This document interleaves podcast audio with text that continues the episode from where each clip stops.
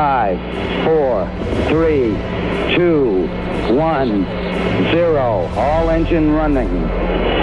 It's one small step for man. It's alive. I'm a beautiful butterfly.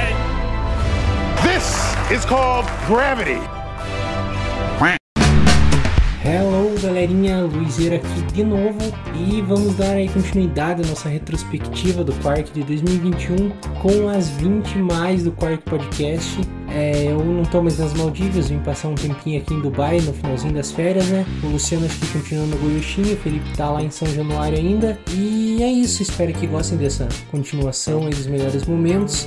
Não esqueça de nos seguir nas redes sociais, Instagram, marca sininho no Spotify, manda mensagem para nós de feliz ano novo quem ainda não mandou. A gente tá aberto a sugestões, correções, ideias e elogios também sempre é bom, né, para dar aquela animada. E valeu, é isso, aproveitem. Um abraço para todo mundo. Até.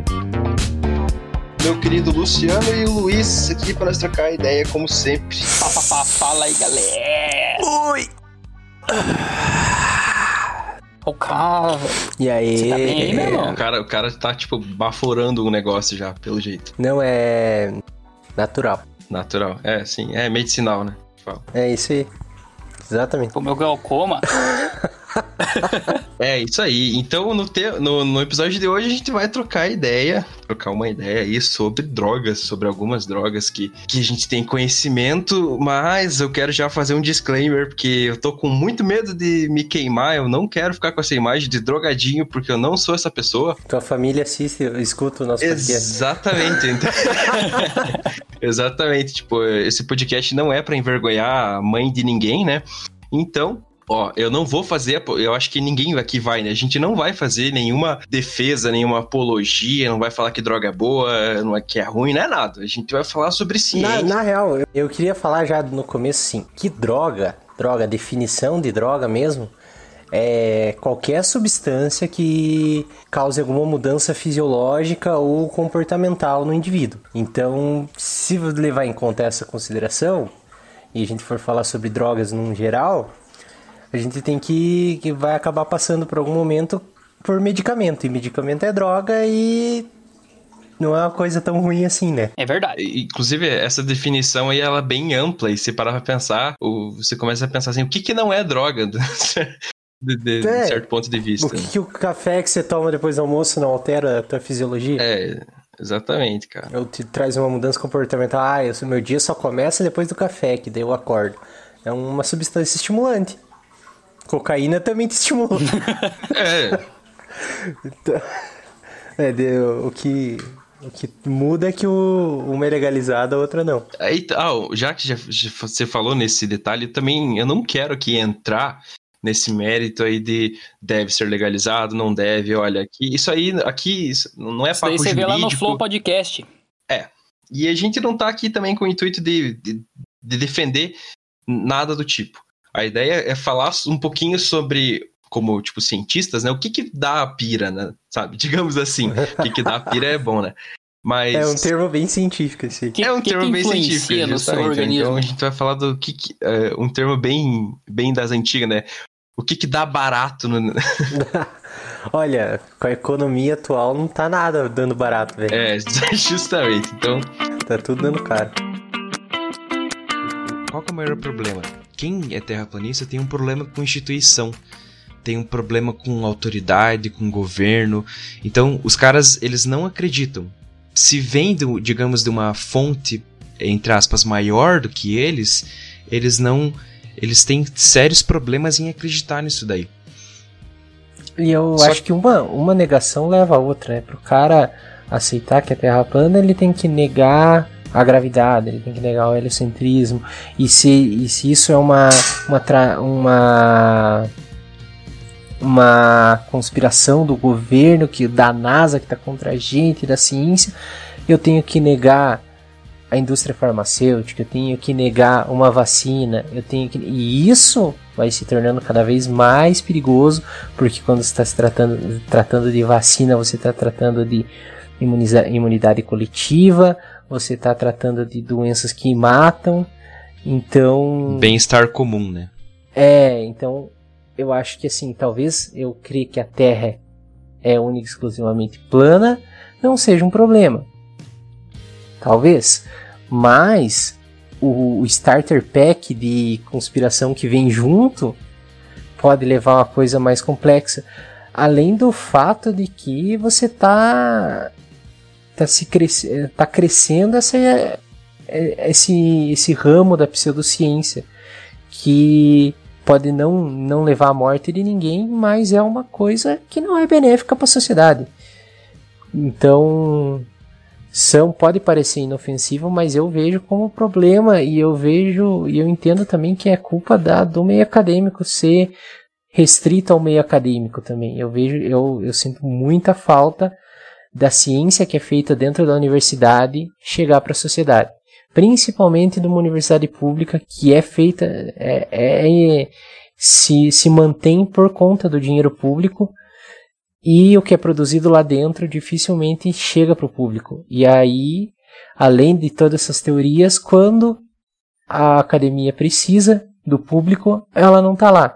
Quando vai ter cortes de, de pesquisa, vai ter cortes na educação, a sociedade não se mobiliza para isso porque a universidade faz o que? Eu nunca vi nada que, a minha que a, que a faculdade da minha cidade fez, a universidade que tem aqui do lado eu nunca vi nada que eles fazem, eu não sei o que eles fazem lá dentro, então para mim eles só fumam maconha. então, é. eu acho que o, esse, esse mal da pseudociência cresce muito por culpa da, do meio acadêmico que tá, ainda é muito restrito ao meio acadêmico. A ciência normalmente é feita para cientista. É, eu, eu acho, eu concordo e eu acho que assim, teve um determinado ponto ali dessa, desse desenvolvimento que faltou uma certa paciência do meio acadêmico para levar a sério essas pessoas. E aí, e assim, como eles não eram levados a sério, eles eram ri ridicularizados pelas pessoas, eles se juntaram no grupo deles e assim, você pensa, você tem uma ideia que a Terra é plana e os cientistas te ridicularizam você vai ficar revoltado e você não vai acreditar em nada do que eles dizem.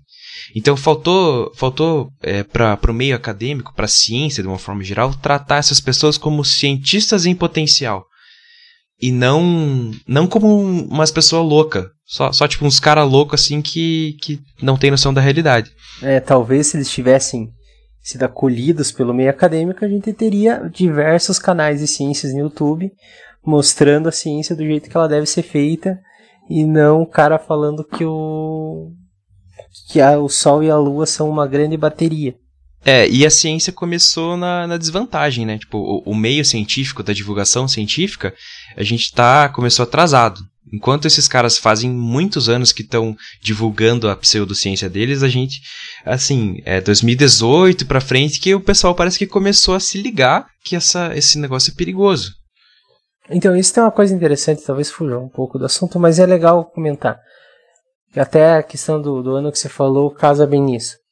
A ciência nunca precisou se mostrar para ter dinheiro, pelo menos aqui no Brasil, em alguns governos anteriores. Ela ficou um bom período de. É que dinheiro, é que o dinheiro aqui no Brasil não é, tem. É, não, ela ficou um, um bom período, questão de, de, de, talvez três mandatos presidenciais, independente de, de partido que seja, sem se preocupar em corte, com cortes. A, pesquisa, então, sempre foi muito confortável. Para que eu estou fazendo a minha ciência aqui, eu estou ganhando a minha bolsa, estou fazendo a minha pesquisa e eu vou ter o meu diploma no final, eu vou ter o, a minha, minha, minha qualificação, meu título, o que for, eu vou ter e tá tudo certo. Aí, quando foi mudando governos, mudando, mudando, chegou uma hora, pá, vamos tirar dinheiro da onde? Vamos tirar dinheiro da, da academia, da pesquisa, da educação. Aí foi o que aconteceu, a sociedade não se mobilizou porque nunca chegou para a sociedade essa, essas informações. Então, nesse período 2018, 2019, os cientistas começaram a ter que se mexer. E agora que a gente está começando a ver a ciência aparecer, não se mexer no laboratório, se mexer para aparecer. A sociedade precisa conhecer, o, o, a população, o público brasileiro precisa entender, é, ver o que está sendo produzido. Eles precisam A, a, a função da, a, do pesquisador também é de educador. Só que não é de educador só no meio científico, ela tem que ser educador no, no jantar de família, ela tem que ser educador no, na conversa de elevador, porque quando, quando outros cortes vierem, e eles vão vir com certeza, a gente precisa que a sociedade nos apoie não nos ataque pedra como está sendo feito. Tem que cortar a grana da universidade mesmo. Não tem, cara. Onde tem muita coisa sendo produzida no meio acadêmico. Só que essa galera não sabe, então é, é complicado também a gente julgar, sendo que a nossa, a nossa parte não estava sendo feita. Então acho que essa divulgação científica vem, vem crescendo e isso é muito bom, mas como você falou, a gente começou atrasado. A gente tem um caminho bem mais difícil porque não é só informar, agora é fazer convencer a galera e daí informar. Porque já foi criado muita coisa errada em cima da, da, da ciência.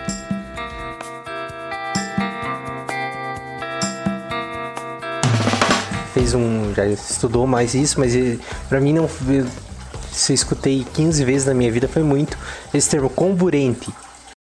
É, é uma substância necessária para para gerar combustão, basicamente. Sabe?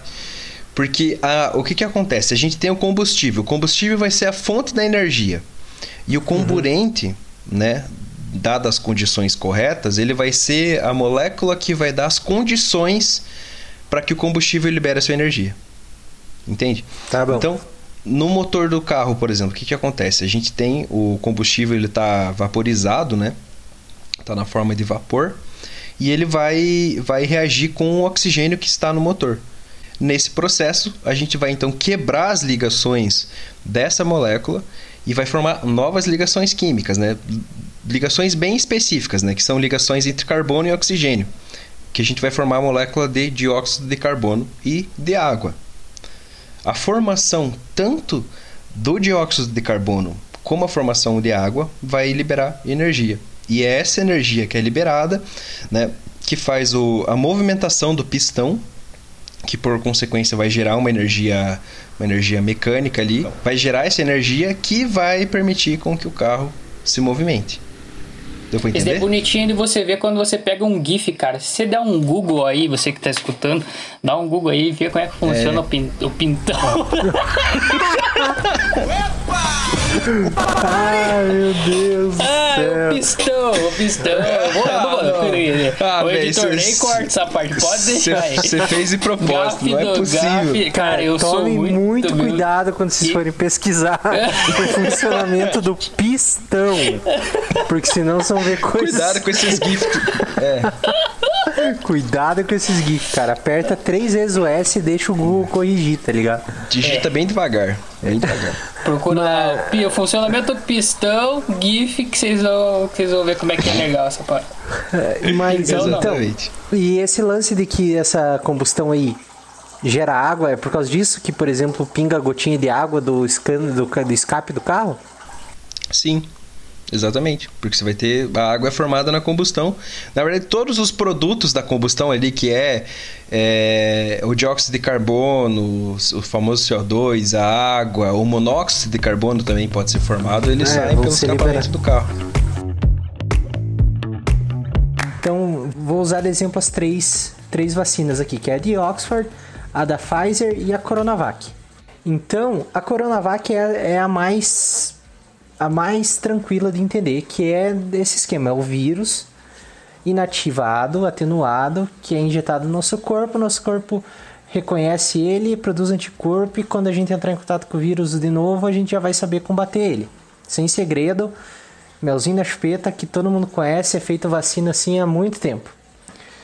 Aí, a da de Oxford, ela usa o adenovírus. Adenovírus é um, um grupo de vírus muito conhecido já pela, pela ciência. Tem vários adenovírus que infectam o ser humano, tem adenovírus que infecta, infecta vários animais, que geralmente causam resfriado, uma gastroenterite, alguma coisa assim. Então, a de, de Oxford utiliza um adenovírus que causa gripe em chimpanzé. E ela não tem a capacidade de causar gripe no ser humano, não causa quase. Ah, isso eu não, não tenho totalmente esse conhecimento, mas pelo que eu lembro, é esse adenovírus dele não, não tem chance de infectar o ser humano. é, o que eles fazem, eles pegam o, esse adenovírus e eles editam o material genético dele. Eles pegam um pedacinho do material genético do coronavírus e colocam no adenovírus. Se eu não me engano, é um pedacinho do material genético que é responsável pela proteína que tem em volta do coronavírus, aquelas spikes, que, fa que tem o termo que está em inglês, mas é aquela coroa do coronavírus. Então eles colocam esse, esse pedaço desse material genético no adenovírus e acabam criando um vírus que é meio adenovírus, meio coronavírus. Então esse adenovírus ele tem essa proteína que o coronavírus tem em volta dele, esse adenovírus também tem essa proteína então, quando eles injetam a vacina no nosso corpo, eles estão injetando um outro vírus, que é o adenovírus, que não causa doença nenhuma na gente, porém ele tem uma característica igual à do coronavírus, a mesma proteína. Então, o nosso corpo vai criar anticorpos para essa proteína, para esse adenovírus que tem essa proteína. Então, a gente vai reconhecer essa proteína como sendo a do invasor e vai criar anticorpos para ela.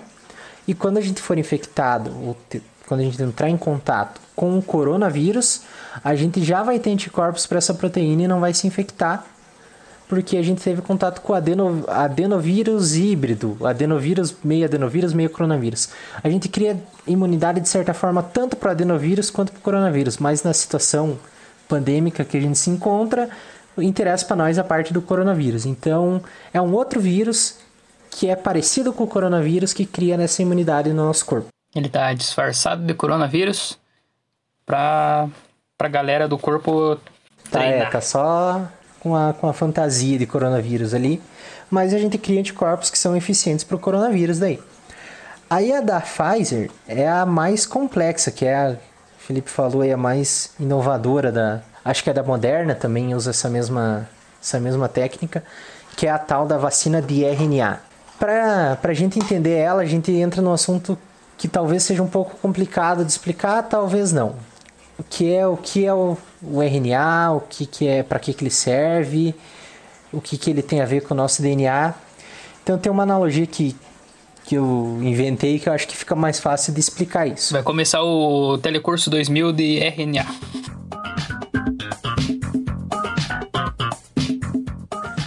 Telecurso 2000 de, de síntese de proteínas gente sempre escuta falar de DNA, DNA, DNA. E mas o que é o DNA? O DNA é uma é duas fitas, né? E elas são formadas por uma cadeia de nucleotídeos, que são a gente conhece pelas letrinhas lá A, A, U, A, U, C, G, que é adenina, guanina, uracila. Então, é a combinação de, de trincas, de três a cada três letrinhas, ele é um código para um aminoácido. Então, quando a gente vai sintetizar uma proteína, a gente precisa consultar o nosso DNA, porque lá o DNA é como se fosse um livro de receita.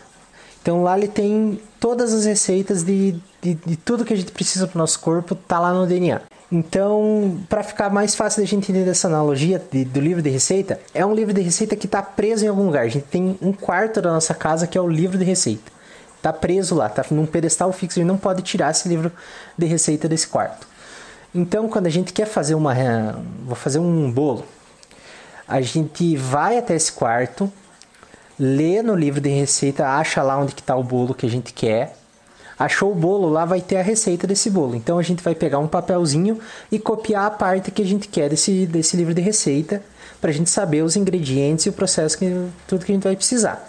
Anota ali Aí a gente vai para nossa cozinha, que é uma cozinha tipo Masterchef, que tem o mercado junto à cozinha. Patrocinado pelo Então a gente Mercadão. vai é, a gente, a gente vai pegar essa, essa cópia que a gente fez da receita do bolo, vai levar para a cozinha e vai pegar os ingredientes e juntar lá e fazer o nosso bolo. É basicamente é, é assim que, que a nossa célula funciona. O DNA é nosso livro de receita. Aí o RNA, o RNA mensageiro, ele é um, uma fita de material genético. Então, em vez de ser o DNA que é duas fitas, ele é uma fita só. E ele é essa nossa nosso papelzinho. A gente vai até o DNA e faz uma cópia da parte do DNA que a gente vai fazer. Tipo, eu vou fazer uma proteína X.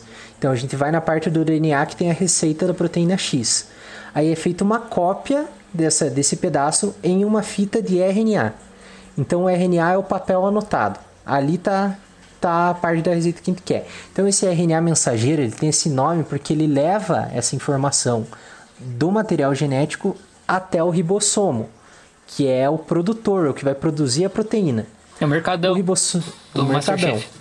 É. Lá ele vai ler esse RNA mensageiro enquanto ele lê, ele vai pegando os aminoácidos e agrupando e formando uma proteína. Então, isso é o RNA mensageiro. Esse, o processo de síntese de proteína é assim: o, o, DNA tem a receita, o RNA lê a parte que precisa, né? ele faz essa cópia da parte que, que vai ser usada, vai até o ribossomo, o ribossomo vai fazer essa proteína lendo o RNA e assim a gente faz o nosso bolo. É uma, eu expliquei de maneira simples, mas acho que, que é o suficiente para a gente entender como funciona a vacina da Pfizer. Você já pode pegar o seu diploma do Telecurso 2000 na saída. Final do episódio. Você já aprendeu a fazer bolo e RNA mensageiro.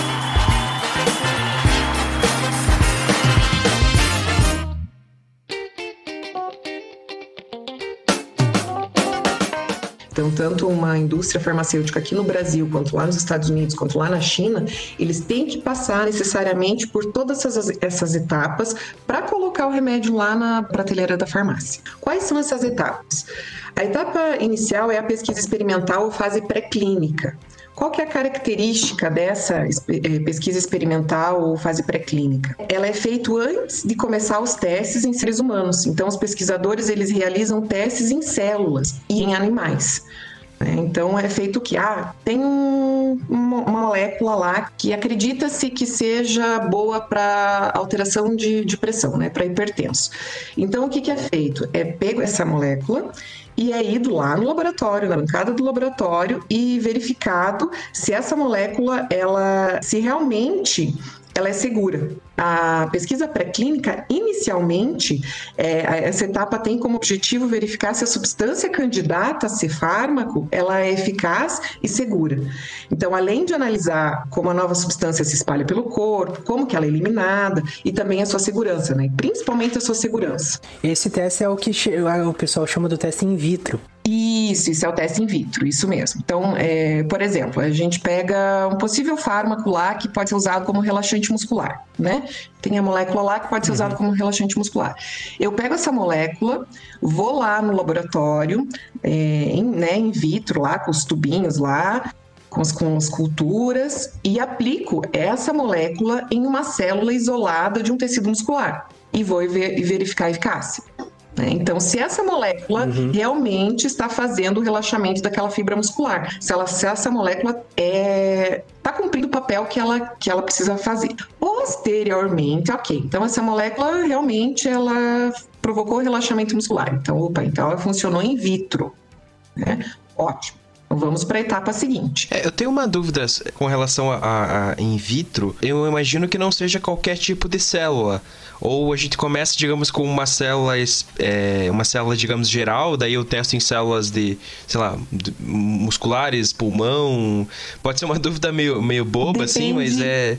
Depende o fármaco e depende a metodologia. Por exemplo, ai, nesse caso, né, numa, na parte relaxante muscular, você pega uma célula de um tecido muscular, uhum. parte cardíaca, você, né, então você vai direcionando pro, pro, é, é... pro uso final dela. Isso, isso aí. Acho que a gente chegou a comentar um pouco disso no episódio que a gente fez sobre vacina, que tem toda aquela história de que ah, tem células de, de fetos na vacina. A gente comentou um pouco sobre que eu acho que essa, essas células elas são, elas são patenteadas, é como se fosse um, um produto que o laboratório. São padrões, tem umas células que são padrões para usar, sim. Tem células zero que são usadas, tem, tem bastante. É, são várias metodologias. Acho que era meio que isso. Então são é, uma, é feita uma cultura de células e é testado esse medicamento nessa cultura de células primeiro, né? Isso aí, para ver se ele realmente é seguro. Entendi. Aí, ok, passou por essa etapa, foi seguro, beleza. Agora, o que, que a gente vai, o que, que precisa fazer? Qual é a próxima etapa?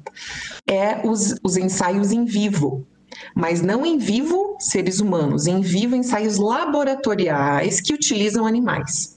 Então, é, nessa etapa, é, a parte mais importante dessa etapa é o que? Avaliar a atividade do fármaco num ser vivo, não mais só ali dentro do tubinho, sabe?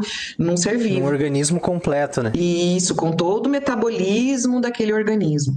Então, para isso, eles, eles estudam vários modelos animais, né? Como camundongo, rato, cobaia, coelho. Depende da molécula, depende do estudo experimental, mas esse, é, esse ensaio em vivo, que é o um ensaio laboratorial em vivo, que são em animais, ele é muito importante, porque o que, que vai ser definido nessa fase?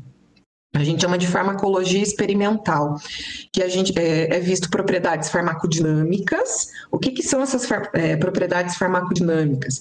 É o estudo do efeito bioquímico e fisiológico que esse possível fármaco vai produzir ali no organismo e qual vai ser o mecanismo de ação. E também a farmacocinética. O que, que é essa farmacocinética? Então, vai estudar esse fármaco ali no interior desse organismo e quais são os parâmetros, por exemplo, de velocidade de absorção. Quanto tempo demora demora para esse fármaco ser absorvido por esse ser vivo, por esse ratinho? Quanto tempo demora para ele se distribuir? Por exemplo, se ele tomar via oral, quanto tempo demora para ele se distribuir para ir lá para a patinha dele? Né? Quanto tempo demora para eliminar essa droga? Quais são os metabólitos que estão sendo eliminados na urina? Quais são os metabólitos que estão sendo eliminados nas fezes? Então, tudo isso, todo esse delineamento é visto nessa fase aí nessa fase de ensaio laboratorial em vivo. E também é, é analisada a parte toxicológica, né, em caso de superdosagem. E outra coisa muito interessante e muito importante também é que nessa fase que eles, vi, que eles verificam também os efeitos teratogênicos, mutagênicos, carcinogênicos em animais, né? Porque você não vai, você não consegue ver uma má formação, né? Uma má formação fetal num ser vivo. Então é primeiro analisado é, nos animais. Né? Primeiro é testado nos animais. Então, de certa forma, já é um processo meio longo, né? Porque você precisa ter gerações sim, ali para sim, sim. dessa cobaia. Bem longo, bem longo. Ele demora essa fase é, para você é, para ter uma ideia do início de, por exemplo, você tem uma molécula que é candidata a ser um possível fármaco. Dela sair de, dessa molécula, ah, vamos estudar essa molécula, para ela ser colocada na, no balcão da farmácia, demora mais ou menos 10 anos. Nossa. Esse é o processo demora mais ou menos 10 anos. Essa fase experimental aqui demora uns 3 anos, uhum. depende do, do, Tem N variáveis, mas demora uns, mais ou menos isso.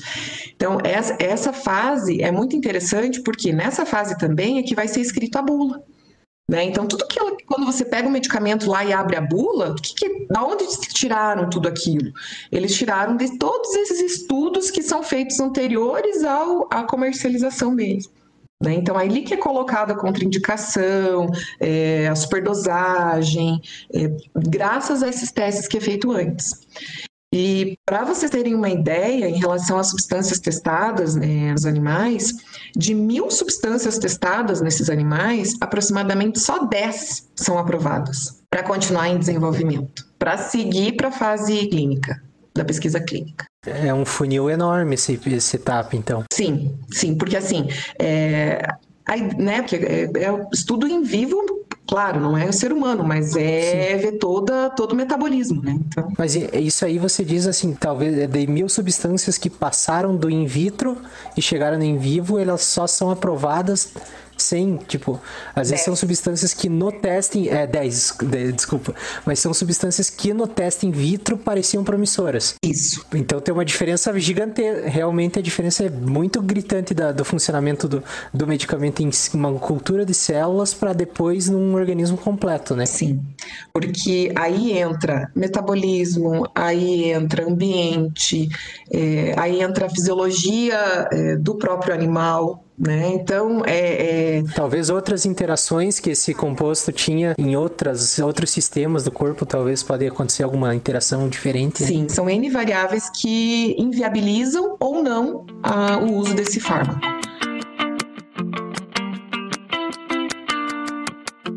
Pô, outra viagem. Outra viagem que, que é comprovada. Ah, lá vem. Segura. Como que a galinha é descendente do dinossauro? Nossa, aí nós vamos. Vocês estão com tempo? Você tá falando com a gente ah, com o nosso querido tá ouvinte. Podcast aí. Com, com, com toda... Qualquer coisa, meu querido ouvinte, se você não tiver Não, tempo, dá você pra, pausa. dá pra fazer um programa inteiro só sobre isso. Mas é, é, é legal falar que, que. É que é complicado já assim. Dinossauro é muito difícil a gente definir o que é dinossauro. É umas Porque- galinhas sem pena. É que, é, que, é que não teve contato, né, cara? São, são répteis É uma coisa que é só sai estudado com base no- nos fósseis Então, e. Não, mas é que assim. O termo dinossauro, não- ele existem mu- é um período de tempo muito grande que tiveram muitos animais que a gente olha pra eles e fala isso é um dinossauro. Se você for ver tipo o, o- famoso tiranossauro Rex, evolutivamente na linha do tempo ele surgiu na história da humani do mundo, não da humanidade, na história do mundo, ele surgiu, ele é muito tá muito mais perto da galinha de hoje do que do primeiro dinossauro. Entende? Então, tipo, o tempo do surgimento do primeiro dinossauro até o Tiranossauro Rex e do Tiranossauro Rex até, o da, até a galinha, o Tiranossauro Rex está mais perto da galinha do que do primeiro dinossauro. Então, é assim. A, na zoologia, que a gente agrupa os bichos lá, répteis, aves, mamíferos, tem alguns problemas, porque pra gente considerar um grupo válido, a gente fala que ele tem, a gente tem que criar um grupo que tenha o ancestral e todos os descendentes. Então, mamíferos é um grupo válido, porque a gente tem um, um mamífero ancestral e a partir disso todos os mamíferos até o ser humano, até os primatas. Todos estão dentro de mamífero. Só que daí a gente tem um problema. Porque o grupo répteis não é válido porque a gente considera répteis o réptil ancestral e todos os répteis. Porém, depois dos répteis veio as aves. Então, para a gente chamar répteis como um grupo válido, a gente tem que considerar os répteis e as aves juntos.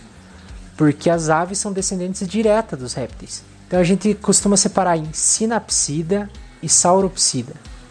Na verdade, diapsida, né, para ficar certo, porque os sinapsidas são os animais que eles têm uma que a gente chama de fenestra temporal, que é uma abertura no crânio, que é onde a gente onde é fixado um músculo que mexe a nossa mandíbula. Então a gente tem que, que a gente chama de arco zigomático no crânio do- dos animais, dos mamíferos e do ser humano, que é uma abertura que passa um músculo por dentro dele. Então todos os mamíferos são sinapsidas, eles possuem uma abertura só, e todos os répteis e aves são diapsidas. Então eles têm duas aberturas, né? Que a gente também chama do grupo sauropsida. Então, esse grupo é válido, porque ele inclui o dinossauro e as aves. E a, a evolução dos dinossauros é interessante porque ela vem junto com a evolução do voo também. Porque aves voam, dinossauro, apesar do, do- dos pterodátilos lá voarem, os dinossauros, a maioria eram terrestres e eles foram, conforme foram evoluindo, foram se tornando aves que voam. Existiam dinossauros, porque existiam dinossauros com pena também, que nem o Luciano comentou aí que ah, quem não garante que dinossauros não tinham pena? Tinha dinossauros com pena. Num primeiro momento, essas penas não eram para voar, porque o conceito de evolutivo de voar é engraçado, porque é difícil a gente definir um, um meio termo entre voar. Ou um bicho não voa, ou ele voa. A gente, se o bicho meio que voa, ele cai e morre, né? Então, a um primeiro momento, se acreditava também que as penas surgiram como uma cobertura no corpo, sabe? Tipo, eu vou me cobrir para me proteger de temperatura, mas a gente cai num, num problema porque os dinossauros, né, os répteis, o que a gente chama de réptil, são animais ectotérmicos, são aqueles animais que não produzem calor. Então, do que adianta eles terem um casaco se eles não produzem o próprio calor para se esquentar, para impedir que esse calor escape? O problema é se ele tivesse uma cobertura no corpo inteiro de pena para se isolar do meio, ele ia morrer de frio, na verdade, porque o calor do sol não ia chegar até ele. Então, foi descartada essa hipótese porque a gente sabe que os dinossauros não produziam o próprio calor, porque aves e, e mamíferos que são os endotérmicos, os que produzem calor internamente, eles têm uma estrutura na região da narina que serve para esquentar o ar, umidificar o ar que a gente respira, porque a gente respiraria o ar seco, ele, ele não ele ia esfriar nosso corpo por dentro. Então, o nosso ar passa por uma estrutura que aclimata um pouco o ar antes de entrar para o nosso pulmão, para o nosso corpo. Então, se a gente olhar fósseis que possuem essa estrutura, a gente pode inferir que eles produziam, eles eram endotérmicos. Então os dinossauros não tinham essa estrutura.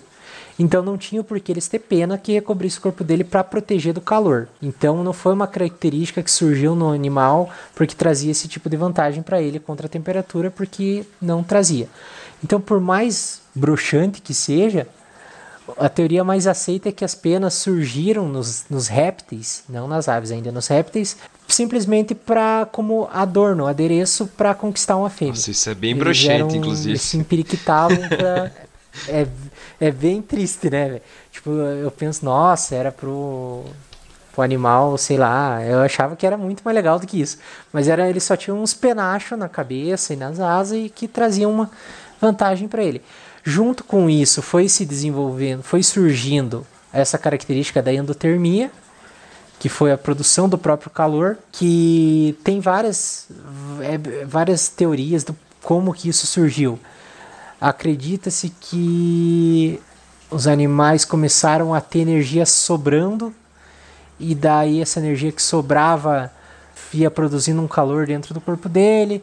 Tem outras ideias de que quando os animais começaram a correr muito atrás da sua presa, os batimentos cardíacos aceleravam muito e ele acabava produzindo calor. Então eu não tenho certeza, eu não consigo precisar agora sem dar uma pesquisada sobre como surgiu a endotermia, mas ela começa a aparecer nas aves. Então os répteis começaram a, a ter penas como adereço e começaram a produzir o próprio calor, entre aspas. Eles muito provavelmente começaram a usar essas penas, além de, de adornos, eles usavam para caça também, porque é, se imagina que eles corriam atrás da presa, pulavam e nesse salto eles conseguiam ter um pouco de propulsão por causa das penas, que tem uma resistência mais forte com ar, e caíam em cima da presa como se fosse uma rede. Essas penas da, da, das asas, né, que seriam braços ainda, ajudavam a segurar a presa no lugar. E daí eles começaram a usar isso para capturar alimento e cada vez dando pulos maiores usando essas penas. Então, essa é a ideia de que o voo surgiu do chão para cima, né? Porque tem a ideia do pterodátilo que o, que o voo surgiu de cima para baixo. Os animais subiam em lugares altos e caíam lá de cima planando até aprender a voar. Mas a que traz mais fundamento é essa, de que o bicho corria, corria, corria e daqui a pouco voava. Então, no primeiro momento, as asas dos répteis, que já ainda não eram bem asas, ou das primeiras aves, elas eram usadas para dar propulsão na corrida, para ele conseguir correr mais rápido, conseguir pular mais longe e isso foi evoluindo até se tornar um voo completo que ele bate as asas e sai voando. E aí que vem entra as aves. Por isso as aves são descendentes de dinossauros, por isso que a galinha é descendente do Tiranossauro Rex. Mas isso vem junto com várias outras mudanças. Eles têm vários ossos fundidos para aumentar a aerodinâmica.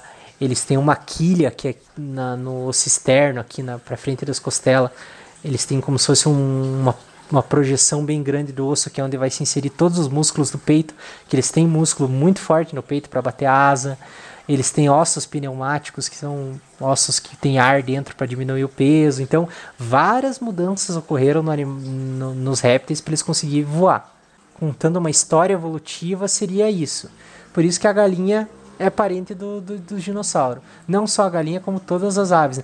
Mais provável de que, o, que um avestruz, que uma ema seja mais parente do dinossauro ainda do que a galinha, porque ela tem características mais dinossaurescas, assim. Não conseguem voar, mas elas batem as asas para dar uma propulsão na corrida. E é interessante também essa questão do dinossauro, porque as aves têm sacos aéreos também, né, para facilitar o voo e para a respiração. E alguns, acredita-se que alguns dinossauros também tinham sacos aéreos, mas não era para respiração era para eles poderem crescer mais e ter menos peso. É uma é um outro lugar, acho que se nós devagar muito nisso, nós vamos ficar passando um programa inteiro falando só de dinossauro. Mas assim, eu nesse sentido, nesse tema aí, acho que eu sou mais por fora de vocês dois aí, porque sem nada de física quântica. Por isso que eu preparei aqui, para a pessoa como você, eu preparei uma uma breve introdução sobre alguns conceitos aqui que são utilizados, tá bom? Então, agora eu quero que você me passe isso. Eu quero beber da fonte do conhecimento que você está colocando na minha frente e falando desfrute. Quero sentir o doce sabor do néctar quântico que você tem aqui que se trouxe pra gente, cara. É isso que eu, é por isso que eu acordei hoje de manhã. Pegue sua canetinha e anote os terminhos. Pode ser uma caneta normal ou tem que ser uma caneta quântica? Tem que ser uma, uma caneta de quarks. De quarks.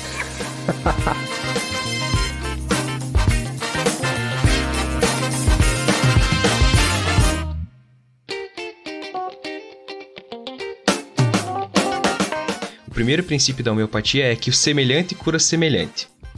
Então, assim, que que para eu fazer um medicamento homeopático, eu tenho que pegar é, uma planta, uma fruta, uma substância que cause numa pessoa saudável é, sintomas semelhantes a uma doença. Como assim?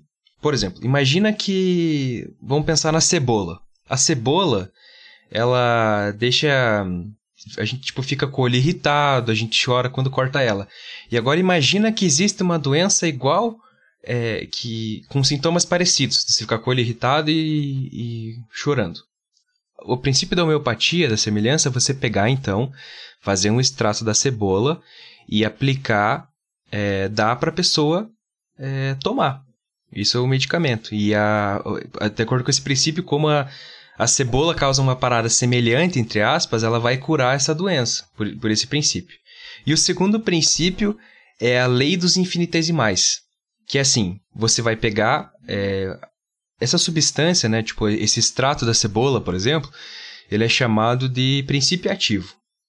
Aí, qual que é a ideia da homeopatia? Pegar esse princípio ativo, uma, uma gotinha, uma quantidade pequena, ou melhor, como eles falam, uma parte, e diluir para 99 partes, né? Aí você tem uma concentra determinada concentração. Esse é aquele 1 um, um CH, né? Quando você... Exatamente, é. E daí, é, cada, cada medicamento vai ter CHs diferentes. O que, que é CH? O CH é a concentração, é, é, a concentração não, perdão, o fator de diluição dessas soluções. Então, por exemplo, é, você tem o CH meio, que seria é, você pega uma parte do princípio ativo e dilui para 99 partes. É, o CH1 seria pegar, fazer uma diluição mais uma vez. Então você pega o diluído a 99 partes e dilui mais uma vez. A 99 então, essa... partes. Exatamente. Então, assim, se você arredondar, você já diluiu é, para 200 partes, certo? É... E assim, segundo eles, esse é o princípio que faz o medicamento funcionar. Então, assim, para resumir, você vai pegar uma, uma coisa que tem um, é, um semelhante para curar outro semelhante. Daí você vai pegar aquilo e diluir pra caralho em água. Só que você não vai só diluir e homogeneizar o negócio, você vai é, agitar muito. Então, essa que faz parte realmente do processo do, de, de, do medicamento. E quando você agita, você tá, tipo, meio que você, você deixa as moléculas de água do medicamento meio que com uma memória. Elas vão ter o princípio guardado nelas. É, e... É Mesmo sem ter o princípio. É, exatamente. Só que aí você já, tipo, já chegou no primeiro ponto do, do porquê que é, não funciona. tá. tan, tan, tan, tan. Então, cara, a, a, ideia de semelhante curar semelhante é bem interessante, na verdade, assim, se, se parar pra pensar. Só que não existe um respaldo científico forte para isso, né? Tipo, de que realmente funciona. E mesmo que funcionasse, cara, falando de homeopatia, não ia dar certo. Porque você tem um princípio ativo que poderia funcionar, só que tá tão diluído, tão diluído, que não. Assim.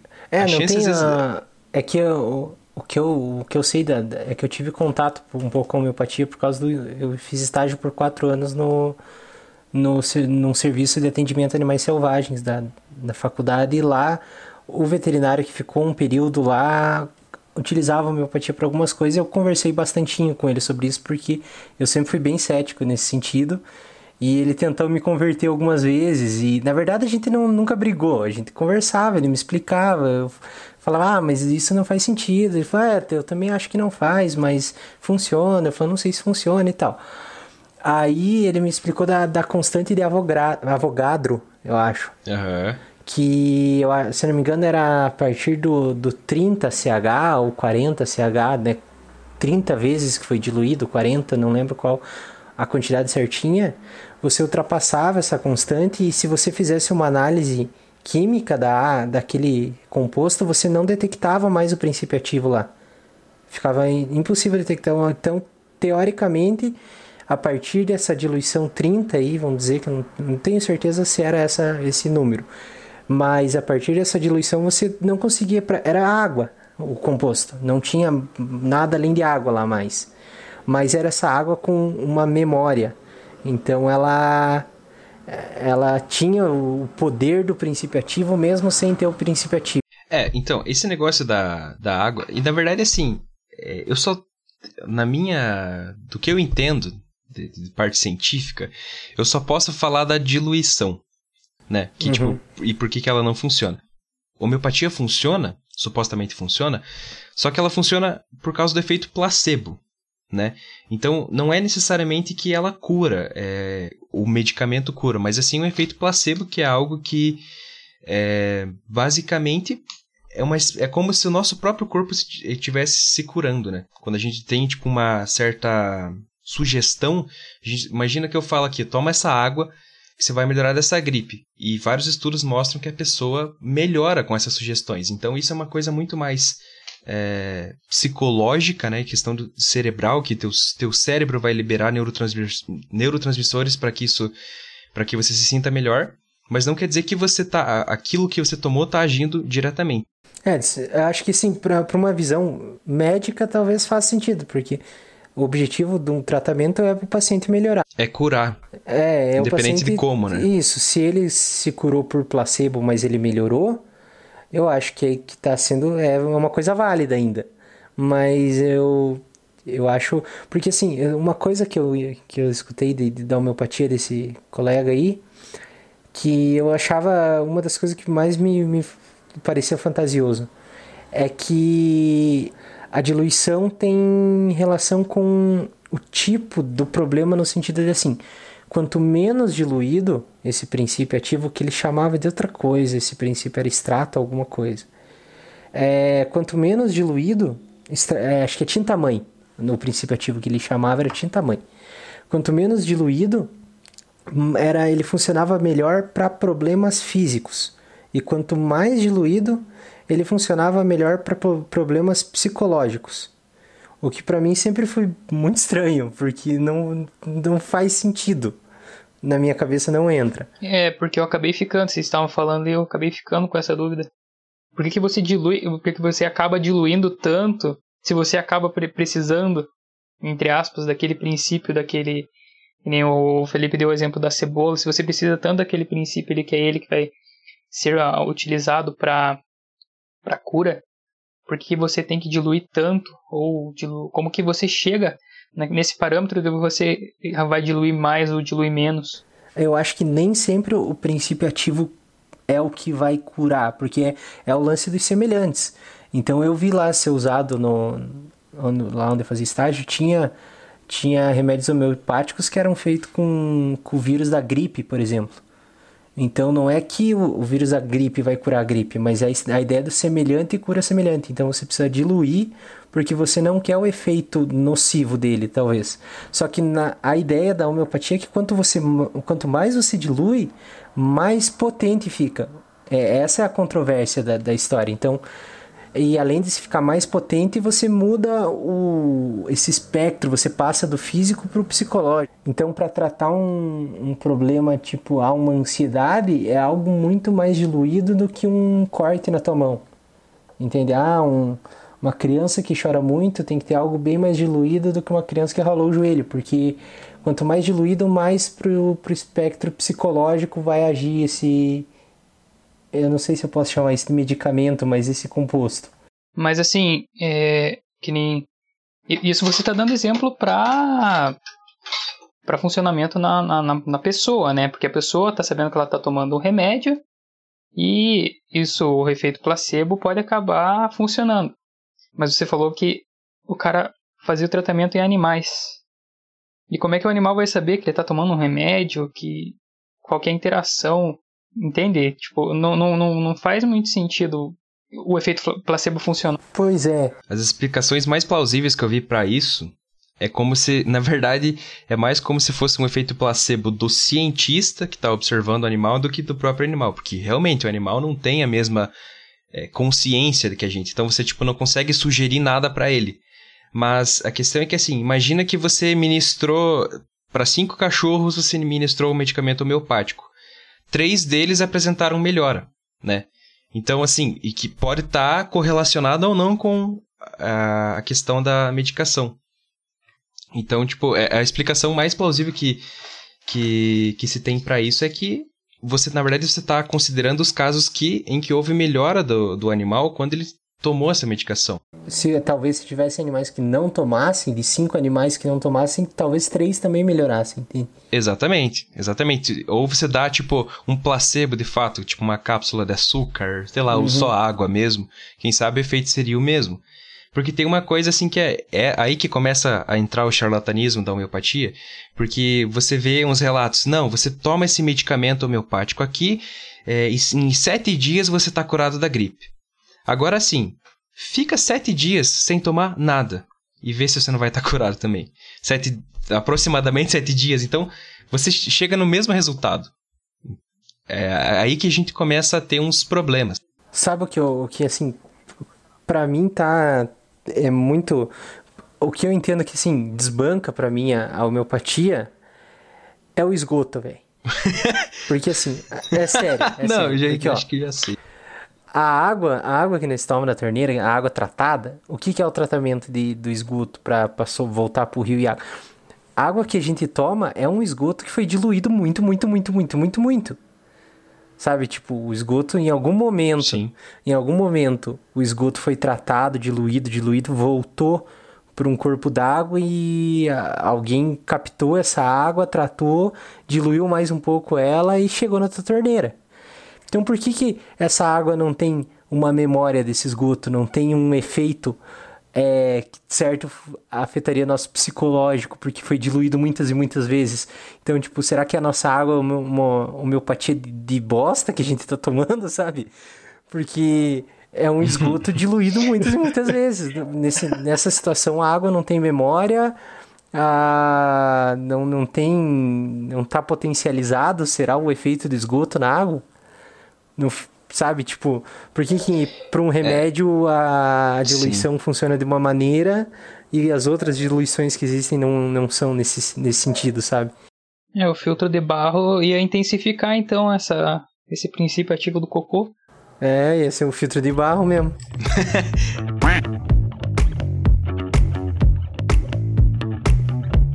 Só que, para mim, o que, o que não me desce, cara, é que é que é tão charlatanismo assim, é assim, se o cara tem a fórmula secreta para ter sucesso na vida, reprogramar seu DNA para ganhar dinheiro, para tudo mais, por que caralhos ele tá vendendo curso quântico e não tá milionário, velho? Mas é que é o princípio do propósito da, da vida dele nesse plano, cara. Ele tem que passar isso pra frente, porque por ah. que ele vai deixar isso só pra ele? Ele tem que ajudar os outros a crescerem também.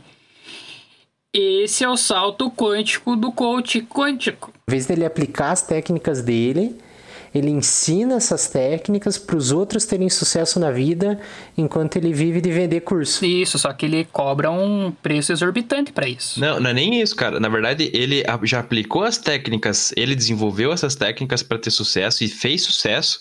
Mas agora o cara tá tão feliz, tão pleno que ele quer ensinar você a ter sucesso. Mas ele só fez sucesso vendendo esse curso antes dele começar a vender. É. Ele... então. É aí que tá. É, mas mas é, é, é, é, a forma que ele vende o conteúdo, né, cara? Tipo, eu, eu, eu tenho o segredo pro sucesso e eu vou ensinar ele para você por 500 reais nessa palestra. É, tipo, eu, eu sou um, um sei lá, um, um grande empresário que fali meus, minhas três tentativas de negócio e agora eu vou ganhar minha vida ensinando você a abrir um negócio. É, mas ó, deixa, deixa eu falar para vocês aqui. Quando a gente procura num site, ah, entra aí no Google e pesquisa mentoria é, de coach quântico. Se entra no site da pessoa. Não, eu tenho uma extensão, eu tenho uma extensão no meu navegador que não deixa eu ver essas coisas. Mas desativa ela e procura. E daí, quando você vai ver o, é, quem que é né, a pessoa quântica ali, a pessoa que é o coach, você vai ver é, relatos né, de coisas como isso aqui. Olá, meu nome é tal, eu sou Master Coach de Realização Profissional especialista em Física Quântica. Ó, a pessoa está se garantindo que ela é especialista em Física Quântica. Então ela deve ter alguma forma, formação em quântica, né? É isso que eu espero de uma pessoa. Joga no Lattes. E eu, não tem Lattes. E aí, se você desce nessa, nessa é, descrição da pessoa, é, aqui tá escrito: procure um profissional de coach sério e certificado. Porra, essa mulher aqui, cara, ela cara tem que ser pau. formada em física. Me... E aí eu vou ver aqui, ó, veja minhas certificações. Ó, as certificações. Formação em Master Coach, Profissional Coach Certification, Personal Coach, é, certificado pelo Instituto de Coaching. Meu então Deus, é tudo cara. coach, cara. Eu procuro aqui, ó, a graduação é em comunicação social com ênfase em marketing e pós-graduação em gestão administrativa. Eu achei uma aqui, ó, que atualmente ela cursa mestrado em ciência quântica e liderança consciente pelo programa Quantum Activism na Índia, sob orientação do PhD em física quântica Amit Goswami. Eu, eu já vi, ah, não sei se chegaram a ver esse tempo atrás, estava até era um meme da do cara falando que fez mestrado em pagou não sei quanto lá e fez um curso e era um mestrado em alguma coisa. Tipo, uma coisa esotérica assim também. Então, tipo, os caras dão nomes de, de, de, de mestrado e graduação, só que não, não, não quer dizer que seja uma, uma graduação oficial, assim, tipo um mestrado de dois anos. Né? Não, cara, aqui no Brasil não tem isso certificado, porque para você ter um mestrado é, de verdade em alguma coisa, tem que ser certificado, certificado pelo MEC. E a gente vai ver isso daqui, pelo menos aqui no Brasil não tem nada certificado assim. Agora, como é que funciona lá fora, eu não sei como que as instituições de educação tratam isso, né? Porque tinha que tratar igual é tratado aqui, não tem certificação, não, não é válido como uma coisa educacional de verdade, né? Tipo, é um curso que você faz ali na esquina e beleza. Pois é, mas se, eu, mas se o, o cara vai lá e faz um curso de uma semana e ganha um certificado de mestre em coach quântico, ele vai vender o, o, seu produto falando que ele é mestre em coach quântico, ele é especialista em coach quântico. A, a, certificação não importa muito nesse sentido, porque assim, o cara fala, sou mestre é, em coach quântico pela Universidade da Índia. Quem que vai conferir, cara? Sabe, tipo assim, uma grande parcela das pessoas, ah, o cara é mestre, velho. Né, não, quem vai comprar esse produto aí não vai conferir. Você vai ver a formação do cara é uma palestra sobre mudar seu mindset e pensar positivo. E daí essa é a formação do cara. Mas, cara, se você pega esse site aí, é, você pega. Que nem, tem outro site que eu achei aqui que é resultadosquânticos.com. E aí, se você entra nos mentores, tem uma galera que é mentor aqui dentro desse negócio. Normalmente eles, eles colocam isso daí como, ah, sou apaixonado pela mecânica quântica, me, é, física quântica, essas coisas. E aí, muitas vezes, quem está explicando isso daí, ah, digamos, eu vou vender meu produto, eu sou é, coach quântico. Ah, os físicos quânticos, eles têm é, focado muito nessas coisas de é, explicar a origem do, da energia que eu sinto, o meu espírito. Cara, físico que é físico, tá cagando para isso. E não existe a profissão físico quântico, tá? Como a gente vê em muito, muita gente falando aí, desses vendedores de produtos quânticos, ah, os físicos quânticos. Não existe físico quântico, existe a pessoa que é formada em física que estuda é, fenômenos dentro da mecânica quântica. É, o título dele não é esse. E as pessoas, para dar uma, uma boniteza, uma lindeza no negócio, falar ah, oh, os físicos quânticos, mas isso daí está totalmente errado também.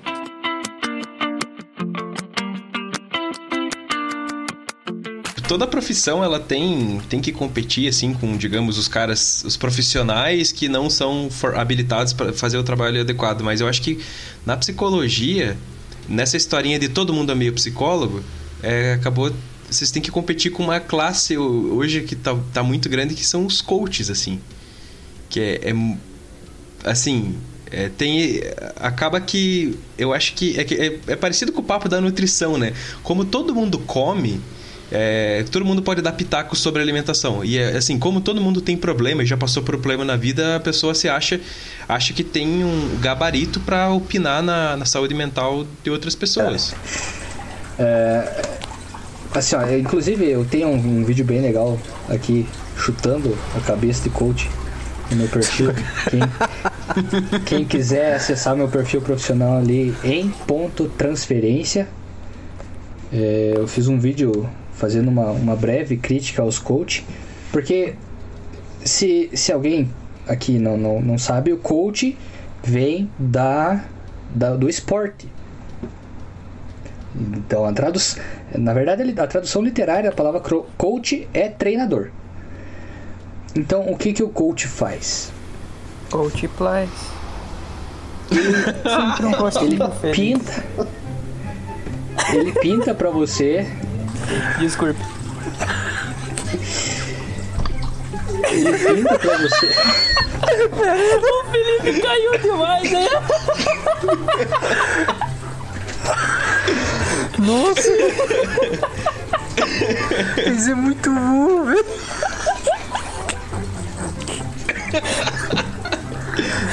Nossa, cara, pena. Ai. Sempre um rostinho feliz. Nossa, velho. O que o, que o coach faz? Ele pinta pra você uma vida perfeita. Ele dá alguns passos pra você seguir, pra você ter essa vida perfeita, mas aí eu pergunto a você, meu amigo coach, por que que você aluga apartamento pra fazer vídeo por um dia, Pra mostrar que tem a vida perfeita? Por que que você aluga um Mustang pra ir na frente da faculdade pra fazer a palestra? Se os teus macetes, se as tuas dicas são tão boas, por que, que a tua vida não é perfeita? Eu convoco qualquer coach que esteja escutando aqui para 5 minutos de trocação. Sem perder a amizade. Sem amizade, cara. Eu não quero amizade com coach. Cara, eu acho que eu acho que o coach ele tem o mesmo 10. efeito, o mesmo efeito que o filme, que filme da Disney, tá ligado? Quando você assiste aquela animação, que você sai dela cheia de, de emoção, assim, cara, inspirador esse filme. É. Mas é, uma parada assim. Amanhã É um- já minha vida tá normal, tá ligado? Continua do jeito que É tava. a, ques- a questão do motivacional. Assim, a, a questão motivacional utiliza-se muito em empresas para quando você quer que o funcionário produza mais, venda mais, né? Então o coaching monta esse roteiro e a palestra dele vende a motivação para a pessoa se sentir motivada. Então ela sai dali, ela acha que vai conseguir arrancar um poste com o braço. Mas no outro dia, cara, a tua vida vai continuar do mesmo jeito que ela tá. Teus problemas não continuam igual. Tá, É, no momento da palestra ali, normalmente dá um gás foda de putz, só eu sou capaz de mudar a minha vida. Eu vou sair daqui, eu vou fazer a revolução. Daí depois. Exatamente, esse é o ponto. Quando você joga para a pessoa a responsabilidade de mudar a vida dela, você esse discurso apaga tudo que está por trás disso. Inibe uma crítica ao liberalismo, inibe uma crítica a essa condição que a pessoa está, não vou dizer condicionada, mas está presa pro resto da vida dela. O coach vê nessa ideia do self-made man, do cara que vai conseguir se tornar um milionário, vai se conseguir se tornar um bilionário. Eu quero que você me mostre uma pessoa que começou, começou na CLT e hoje é um milionário, um bilionário. Um milionário talvez uma pessoa pode até ter dado sorte, uma outra pode ter dado sorte.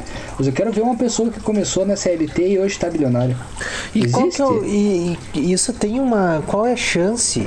Tipo, é real a, a situação, tipo, o perigo do coach causar frustração nessa galera? Sabe, tipo, você pode, você pode, você pode, e quando a pessoa vê que ela não pode, ela se frustrar num. E acabar pior, É, porque foi uma ficando coisa que pior gente do que ela discutiu. tava antes, sabe? Foi uma coisa que a gente discutiu no episódio do, dos coaches quânticos, né? Que a galera ali acaba tendo o último dinheiro que ela tinha investi guardado, né? Poupado ali. E acaba investindo numa coisa que acha que vai mudar a vida dela e acaba piorando o psicológico. E daí acabou, não consegui mudar minha vida. Só que me resta é nada, vou me matar. Sacou? O- Não, mas é. Pô, isso pode É, levar a uma consequência Sim. foda, sacou? Não, é, eu acho que eu acho que tem essa, esse lance de que talvez o cara saia, saia pior do que chegou. Talvez no, na hora da, de uma palestra, um dia depois ela esteja animada, mas a frustração acho que é uma parada que que des- desmotiva muitas pessoas, né? Eu acho que isso pode talvez agravar até um quadro clínico de alguma patologia nesse sentido psicológico a pessoa já não lida bem com frustração e acaba passando por um coach que cria essas esperanças nela que ela vai se frustrar uma semana depois, ela pode ficar pior do que ela estava antes até.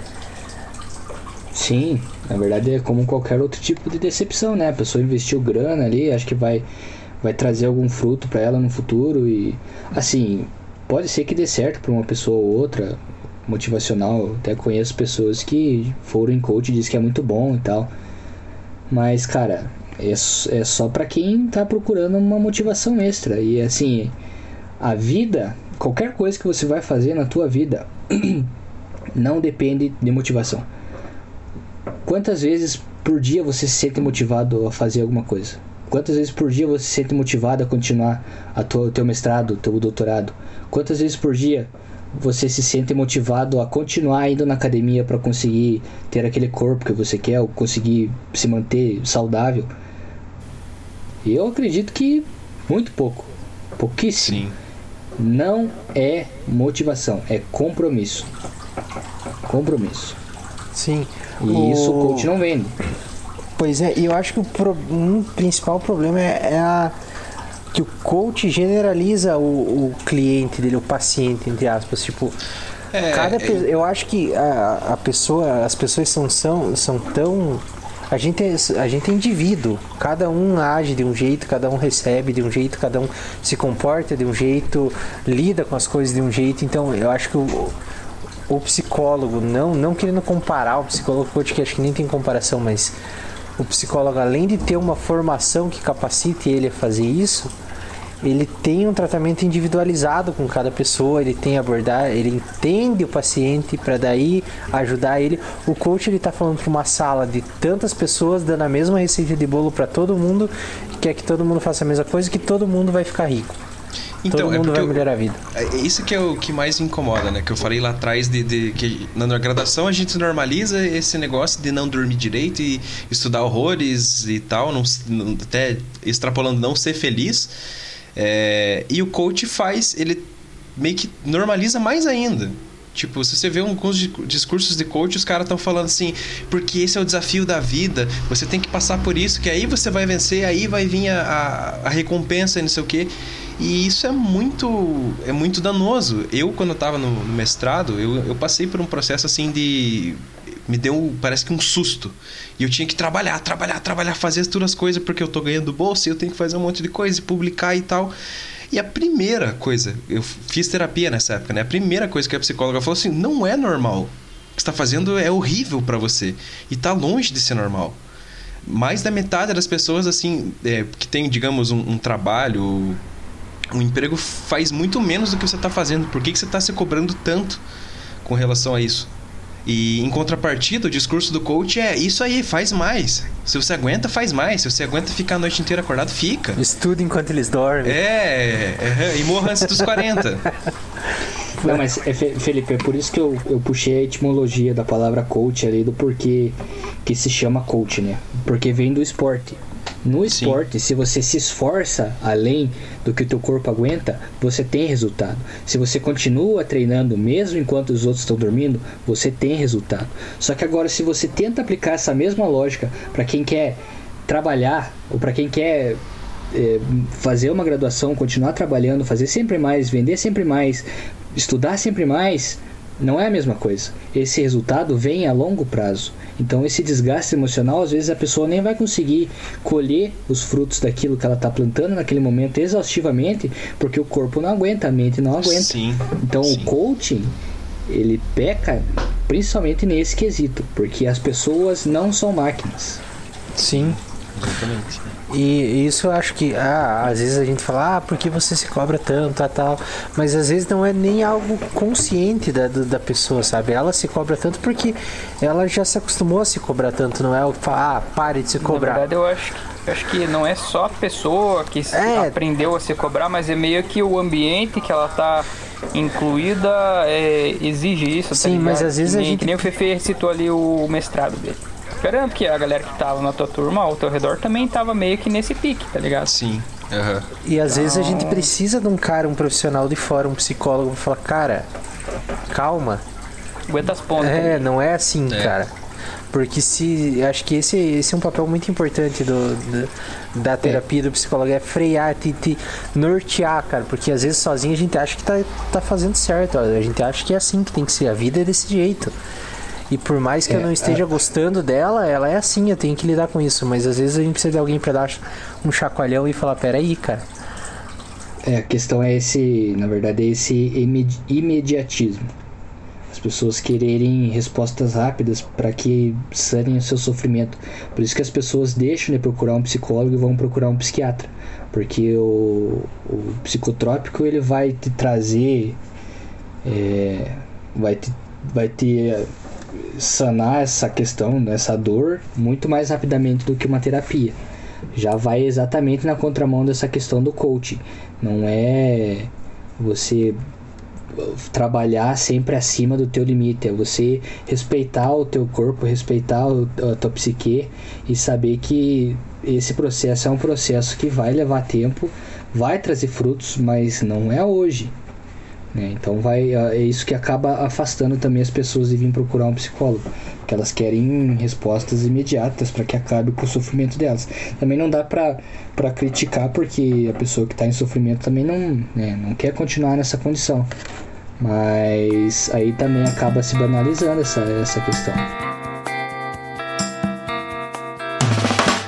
Esse fenômeno das coisas estarem se afastando e cada vez mais rápido foi o que levou a se pensar numa grande explosão? É, na verdade foi bem isso. Porque imagine, na verdade, quem pensou nisso, né, foi o Jorge Lamaitre, esse garotão. Ele que postulou, cara. Ele era padre, ele estudou filosofia, estudou física ao longo da, da, da trajetória dele como padre, mas ele foi sempre focado, assim, em explicar as paradas, tá ligado? E aí, numa dessas, ele postulou ali a sua hipótese, que é a hipótese do átomo primordial.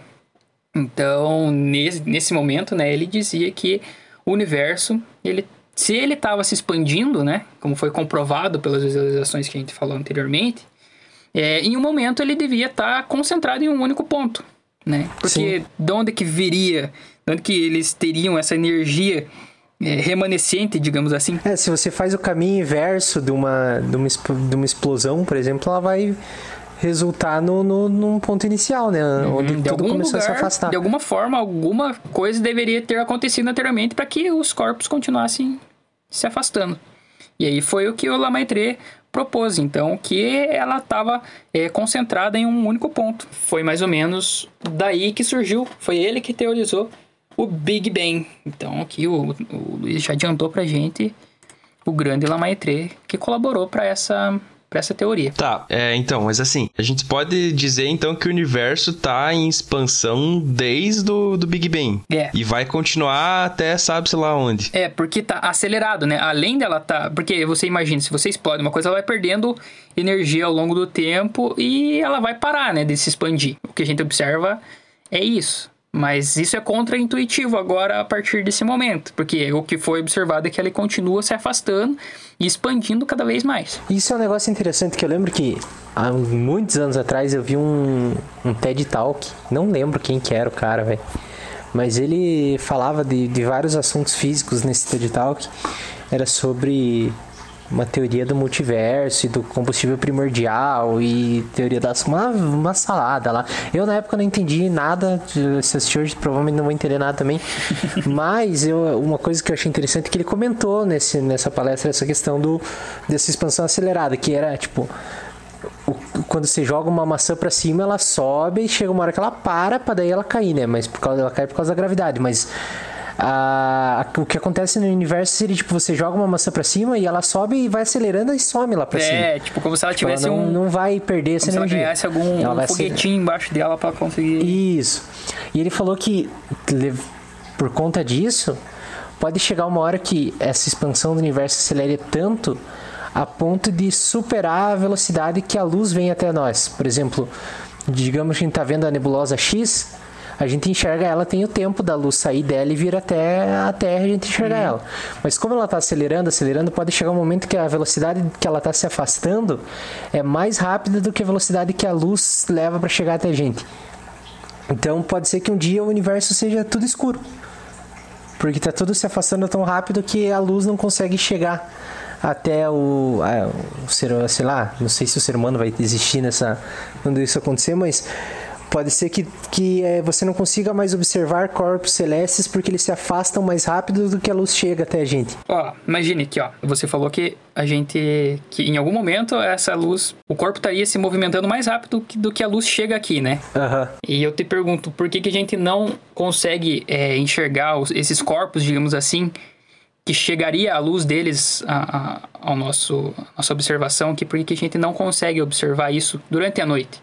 Porque, tipo, tem corpos que a gente consegue. Ah, tipo, tem o sol lá longe, uma estrela, né? Que a gente consegue, a luz dela chega aqui e a gente consegue observar. Mas tem outras, porque se a gente observa, se o universo é tão vasto e tem tantas estrelas, tantas galáxias, por que a gente não consegue observar isso durante a noite? Se tem umas que a gente consegue e outras não. Falar que isso aí é uma excelente pergunta que eu posso fazer ela pra você também, porque eu não sei. Posso te contar? Ó, se o, o universo está se afastando, vai chegar um momento que ela vai parar de chegar, de, de emitir no espectro ah, visível. entendi. Concorda? E aí é o que chega pra gente aqui à noite, a gente não tem observação do espectro visível mais. Seria já um infravermelho, no caso. O infravermelho, se a gente usar óculos infravermelho, a gente consegue ver durante a noite. Então a gente tem estrelas que a gente já não enxerga porque elas estão longe, tá se afastando, que o efeito Doppler faz que a luz dela se torne invisível ao olho humano, Invisível no caso, olho nu. no infravermelho. Isso aí. Que loucura, hein? Curtiu, né? Legal essas paradas. Oh, massa, massa, massa. Não sei se quem tá escutando entendeu, mas eu entendi e achei Se sensacional. você não entendeu, mande, mande pra gente que a gente vai tentar explicar melhor. Como você tem se alimentado? Esse sal da vovó é passado. Quantos problemas de saúde você acha que ele já lhe causou? Você se sente triste, cansado, com dor de cabeça, com dor de barriga, não consegue ir ao banheiro, tem dificuldades para fazer novas amizades, não consegue arrumar emprego, tem unha encravada, problemas de ereção, se irrita facilmente, não consegue falar. Então você precisa do sal do Schrödinger, um sal com todos os benefícios que o seu corpo e sua alma precisam. Ele funciona porque conta com a mais alta tecnologia desenvolvida e escondida a sete chaves pelos físicos quânticos. E agora estamos trazendo todos os benefícios quânticos inteiramente para você. Sai de Schrödinger, realinhe o seu bóson de Higgs e vibre com frequências positivas. O Ministério Quântico adverte: sal de Schrödinger pode ou não salgar sua comida. Pra pensar, vamos pensar o que que é uma célula, uma, a estrutura básica, básica, básica de uma célula. É um envoltório e um material genético, certo? Esse envoltório é o que a gente conhece como a membrana plasmática, e o material genético, célula, o núcleo, ou o material genético mesmo, porque tem célula que não tem esse núcleo organizado. Então, qual que é a constituição da, dessa membrana celular? Ela é uma bicamada de fosfolipídio. Isso eu sei porque eu vi na defesa do, do Felipe, ele falou disso, não falou? É. É isso É aí, isso você aí. vê. Então, a então que, qual que é essa estrutura? A estrutura do fosfolipídio, que, como é que ele funciona? Ele parece um, um fósforo, né? É, ele parece. Ele é uma cabecinha e duas perninhas baixo. É, um- né? é uma, é uma cabeça polar com uma cauda apolar, que é a forma bonitinha de falar. Isso. E a gente pode mudar o polar e apolar por hidrofílico e hidrofóbico? Pode. Então, beleza. É, apolar é hidrofóbico e polar é hidrofílico. Então, eh, só para quem não está familiarizado com esses termos, hidrofílico é que gosta de água, hidrofóbico não gosta de água. Então, por exemplo, o óleo de cozinha é hidrofóbico, porque ele não se mistura com a água. Então, a estrutura da, da, da membrana plasmática da célula, ela é formada por pecinhas e essas pecinhas têm um lado dela gosta da água e o outro lado não gosta da água. Para ficar bem didático. Então, essas moléculas é, orgânicas que foram surgindo nesse ambiente, eles estavam dentro da água. A vida surgiu na água. Isso é, é fato. Fora a ideia da panspermia, né? Que daí a gente não sabe de onde que a vida surgiu. Mas se a vida surgiu na terra, ela surgiu na água. Então, o que acontece, por exemplo, quando a gente joga uma gotinha de óleo na água? Ela não se mistura com a água, ela fica ali, uma bonitinha no seu formato circular, num cantinho.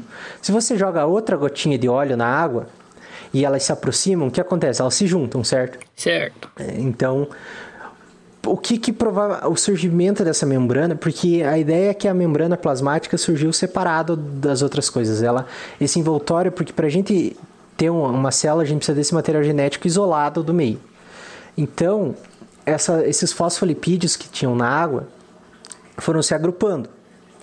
E quando a gente agrupa, eles ficam nesse formato circular e seria o que? A, a beirada desse círculo seria essa região que gosta da água, as cabecinhas de, é, do fosfato, né?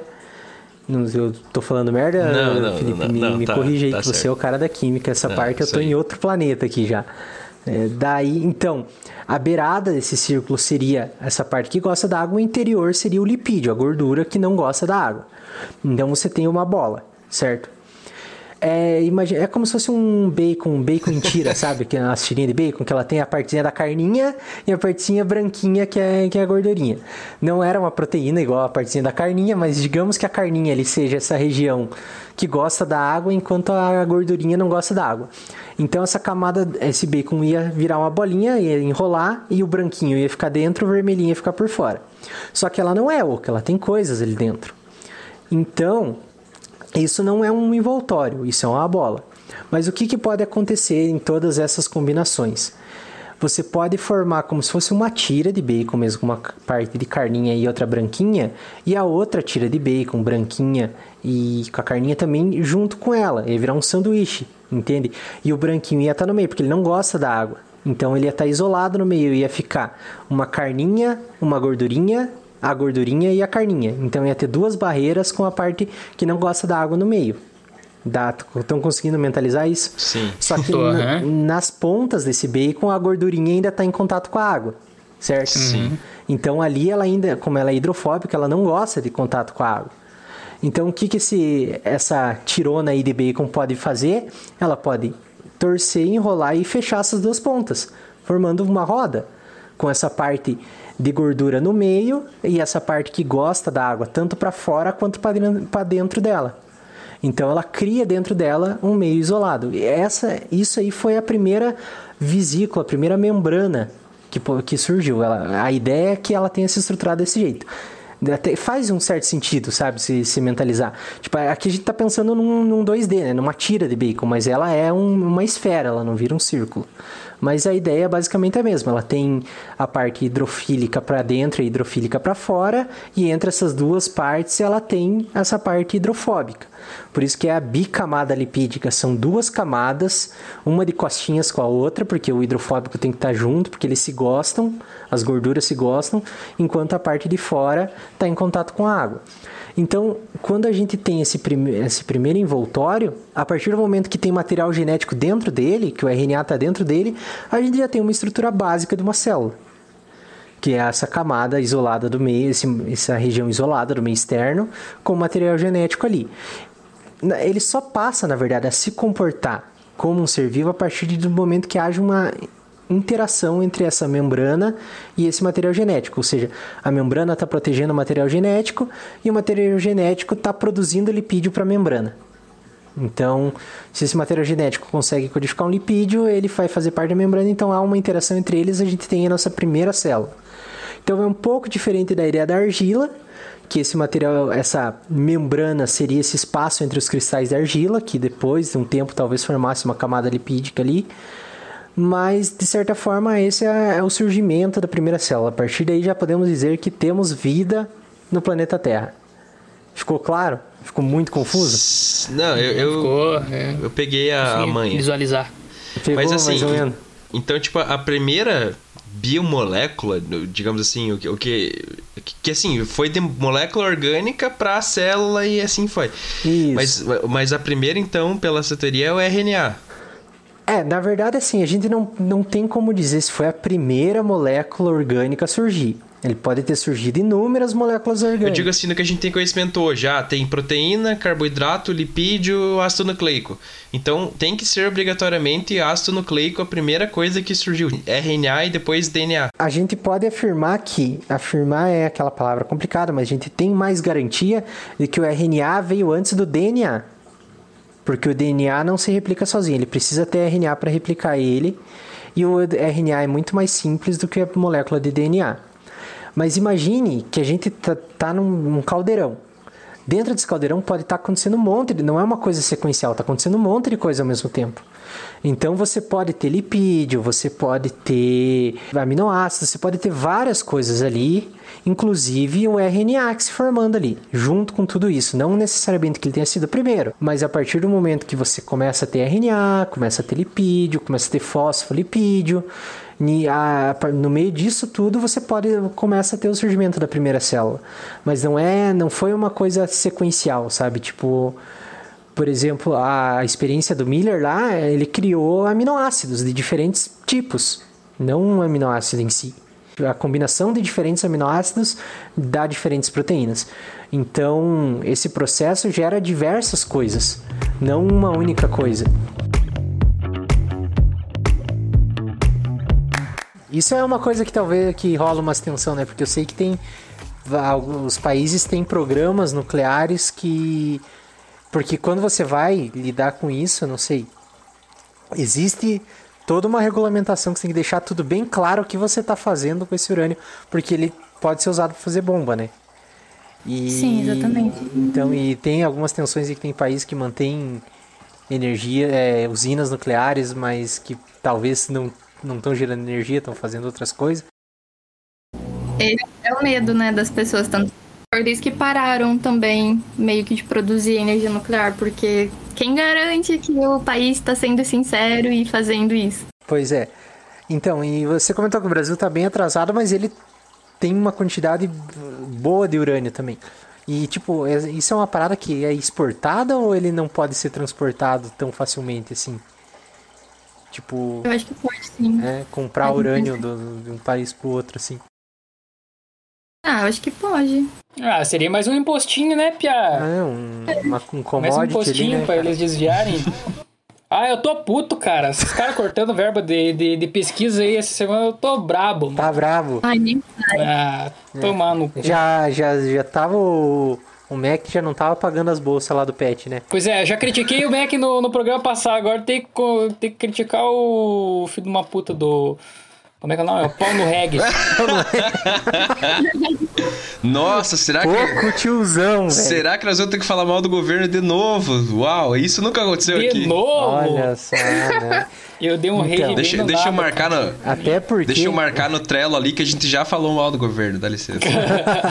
então, até porque agora vamos militar. A inovação tecnológica parte de dentro das universidades. E isso uma inovação. Já foi comentado que talvez o Brasil esteja atrasado nesse tipo de energia por falta de, de pesquisa e investimento. E quanto menos grana for para ciência e para educação e para pesquisa, menos isso vai rolar. Porque querendo ou não, a pesquisa é movida por estudante de pós-graduação no país inteiro e a, o setor privado de, de universidades de, de, de, ensino superior não é, não é o, o forte das, das 50 universidades que mais produzem conteúdo, é, conteúdo científico, material científico, só uma é particular, todo o resto é estadual e federal. Pois é. Então, e a Universidade Estadual e Federal vive de bolsa, infelizmente é isso. O pós-graduando vive de bolsa. Vive de migalha. Já vamos, é um algo vive de migalha, é, de em migalha, outros termos.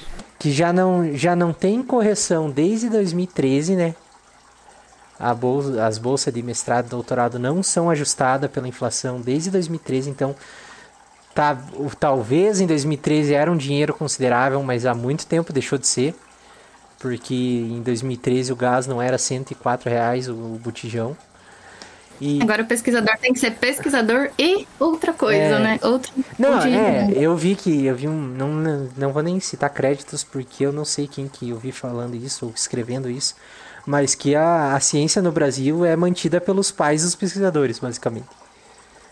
Muito, é, muito em grande da, parte, sim. É assim que funciona. Então, não, não dá para esperar muito avanço tanto nessa área como em muitas outras áreas.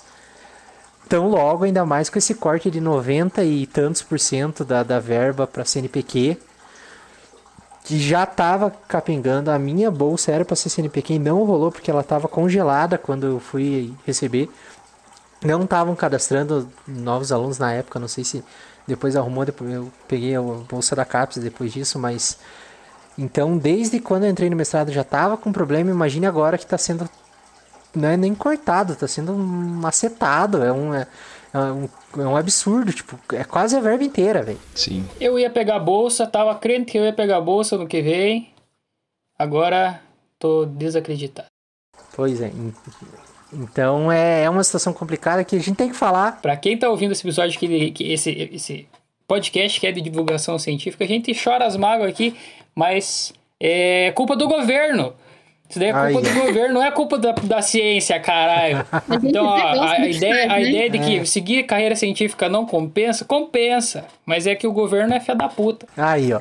Então, lá pra frente, quem sabe, muda de, de governo. Ou coloca uma música patriota aqui, vou discursar. Vai lançar a candidatura. Enfim, fala- é, já, é isso já aí, cara. cumprimos, É nesse clima cota. fazer, deixa eu falar, deixa eu Não. falar, quero comentar um negócio aqui. Pode falar, cara. Fica à vontade, Não, não, fica à vontade. não fica à militei tanto ainda. Não, é que a Sheila falou um negócio assim, tipo, a gente faz porque gosta e na verdade eu vou até mais longe. Eu acho que só existe ciência nesse país, assim, porque tem gente que gosta. Porque não paga bem. A gente só ganha bolsa, a gente não ganha nenhum tipo de, de, de, de- de garantia. É, vale ressaltar que bolsa não é salário. Bolsa não é né, salário, a gente não está contribuindo com o tem- INSS, com o INSS, a gente não ganha salubridade e muitos de nós trabalhamos em laboratório com coisas perigosas e a gente tá aí. Não tem décimo terceiro, não tem férias A remuneradas. gente tá aí ganhando só pra estudar, né? Tipo, É, se fosse só pra estudar, cara, é, era outra história. Mas, Mas é que é. é- O trabalho uma é muito eu- além de assistir aula, cara. sim, o trabalho vai, sim, você você ganha uma bolsa de 2.200 pra passar raiva. Muita raiva. Então, ninguém, ninguém fala isso. Dois né? e duzentos no doutorado, né? A minha é 1.500, calma lá. É, então, exatamente. A minha é nada. Né? E, e, assim, em que, em que lugar do país que você mora que você, que você, que você consegue se manter com 1.500 reais? Assim, não, não querendo desmerecer, mas, cara, 1.500 reais é algo que tá próximo ao salário mínimo. Salário Sim, mínimo não, acho o é- salário eh, tá mil e... Eu vou procurar, mas tá mil e pouquinho. Então, mas assim, quem tá recebendo essa bolsa de 1.500 reais, que é algo próximo ao salário mínimo, não é alguém que já... 1.163 reais o salário mínimo. o salário mínimo. Uma- E a bolsa de mestrado, 1.500. Para o cara receber uma bolsa de mestrado, ele já tem que ser uma pessoa graduada. Então ela, já tá num nível acima do. Não, não julgando, não querendo ser nenhum tipo de preconceito, mas é uma coisa. É injusto para alguém que já investiu, teve a oportunidade, conseguiu, mas independente de méritos ou oportunidades, mas alguém que já passou por quatro anos de aperfeiçoamento estudando uma área específica e agora está se aperfeiçoando mais ainda e tá algo tão próximo do salário mínimo é, é uma coisa triste, sabe? É. E na física nem sempre é quatro anos, né? É, Não, e- nem. mas enfim, já, É. já cumprimos nossa cota de militância. Alguém quer habilitar mais do Dole Dole duas, Dole três, fechou. Agora somos amigos do governo. Mentira. É.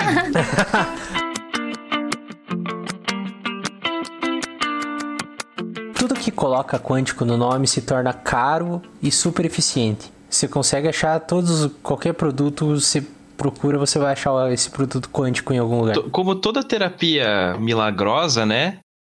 É, é super caro, inclusive. Pagando bem, você tem a cura, você pode ter a cura na sua mão, né? Pra, pra resolver a sua vida.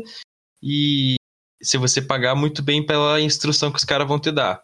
E se você não paga bem, a culpa é tua. Porque é você que não sabe alinhar teus elétrons do jeito certo. Eu lembrei agora e fui atrás, tem o. O famoso vampiro, é, vampiro coach quântico, né? É vampiro, é vampiro, é bem isso. É. né? Aham. Esse é o vampirista quântico. E ele tem uma palestra muito boa que eu tô vendo aqui, que é o JavaScript mental.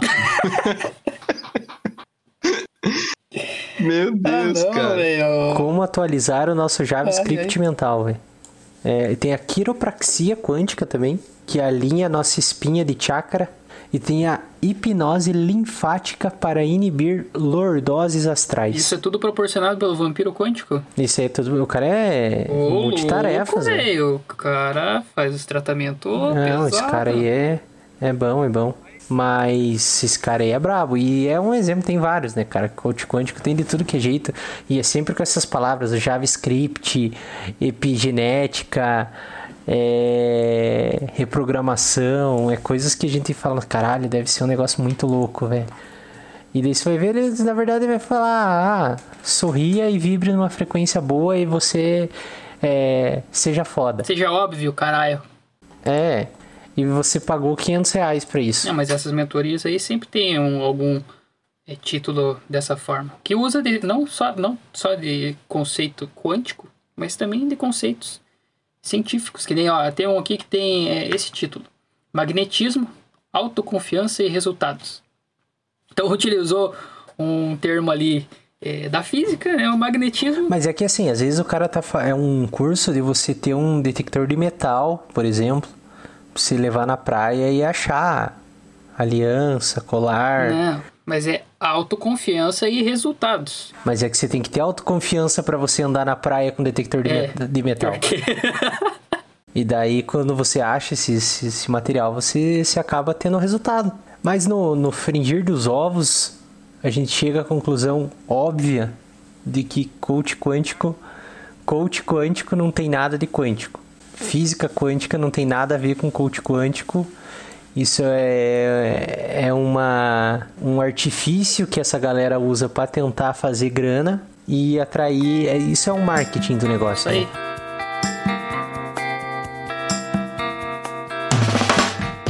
Ah, um o design inteligente se pode considerar o Deus ou uma raça alienígena, alguma assim que é um, um ser superior que que planejou a vida, sabe? Que criou a vida e planejou ela aqui na Terra, por exemplo. Isso é, é uma ideia, não, nunca me aprofundei muito nisso, mas é uma vertente que existe. Tem até algumas coisas até engraçadas que a gente diz que ah, isso é a prova de que design inteligente não existe, que é algumas coisas que não fazem sentido em seres, em seres vivos. Que é, a gente, se é um design inteligente, se foi planejado, por que que é isso, sabe? Tipo, o linguado, que é um peixe que se entortou, a evolução dele é muito louca, que ele acabou sendo um bicho que é- passou por vários processos evolutivos e acabou que a arquitetura corporal dele deitou e, o, e o, os olhos dele ficaram todos para um lado só, sabe? Tipo, ele tem os dois olhos pro lado direito e um lado dele não tem olho, sabe? Ou então o- alguns gastrópodas, né? Uns caramujos que torceram o casco de tudo que é jeito e acabaram ficando com anos em cima da cabeça e eles cagam na cabeça deles. tá ou, é, ou então um, um nervo de. O, o tem um nervo no pescoço do- do- dos mamíferos que ele tipo sai de, de- eu não sei da onde pra onde ele vai direito, mas ele tipo, ele é curto, ele sai de um lugar da, do pescoço e liga logo abaixo dele. E na girafa que tem um pescoço enorme, esse nervo faz uma alça, ela vai até lá embaixo do pescoço e volta pra ligar ali do lado dele, em vez de Nossa. fazer um caminho reto, sabe? Então, tipo, não faz sentido algumas coisas assim que a gente fala, ah, por causa do o design inteligente não, não explica isso, porque então é um design meio burro, né? É. Ou então a galera fala que o olho é uma estrutura tão complexa que seria impossível ela ter surgido através da evolução. Então algo teria que ter planejado ou criado uma estrutura tão complexa quanto o olho, mas tem várias, tem vários processos, a gente consegue entender mais ou menos o processo de evolução do olho. Inclusive o ser humano tem um, um ponto cego no nosso olho por causa do jeito que o nervo se liga no, no olho, acaba formando um ponto cego que em cefalópode, nem polvo não tem, porque o nervo se liga de outro jeito. Vamos chamar um patrocinador agora? Querem chamar? Vamos chamar o patrocinador. Vai lá, patrocinador! O estresse do dia a dia está te deixando de cabelo em pé?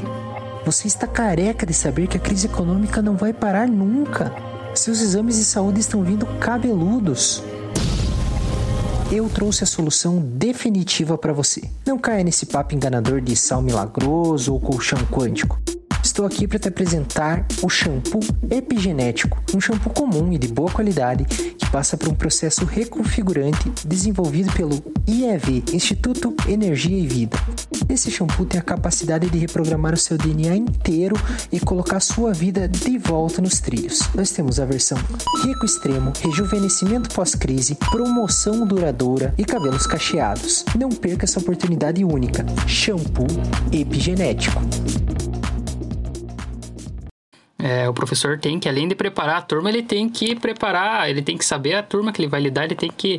É, são andamentos diferentes, apesar de, de ser cursinho e o cursinho ser algo meio parecido, né? Mas, assim, o professor, além dele ter isso, ele tem que preparar aulas diferentes para turmas diferentes. Não é bem assim o que talvez a visão de quem não vive, né, a parte do professor, acabe pensando. Eu acho que outra coisa que a gente deve levar em consideração e que é extremamente importante é a questão social do aluno que está estudando na escola pública e do aluno que está estudando na escola particular.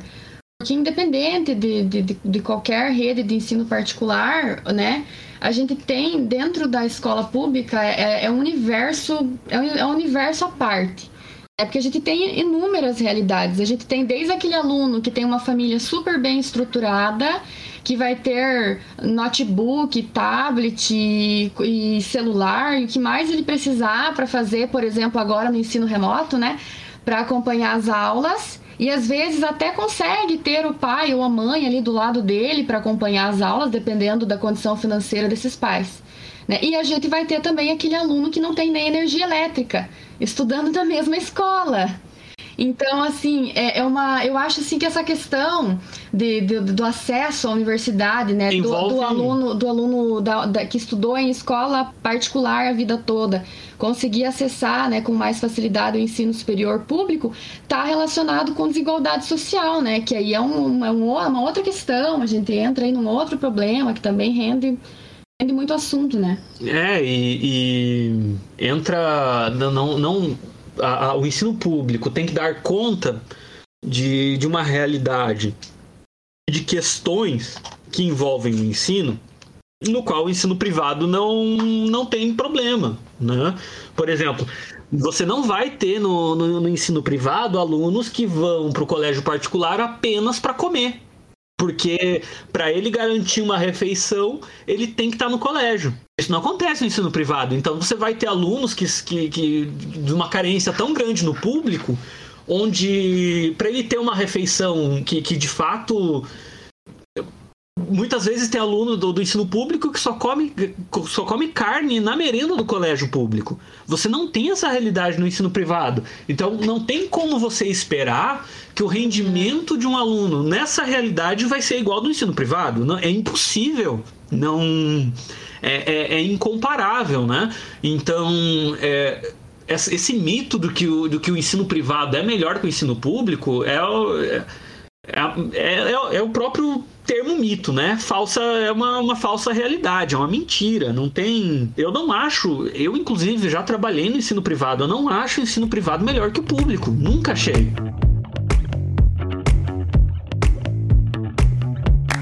Então, o glifosato ele é o mais utilizado. Ele é o mais utilizado em todo em todo o mundo. Foi descoberto na década de 70.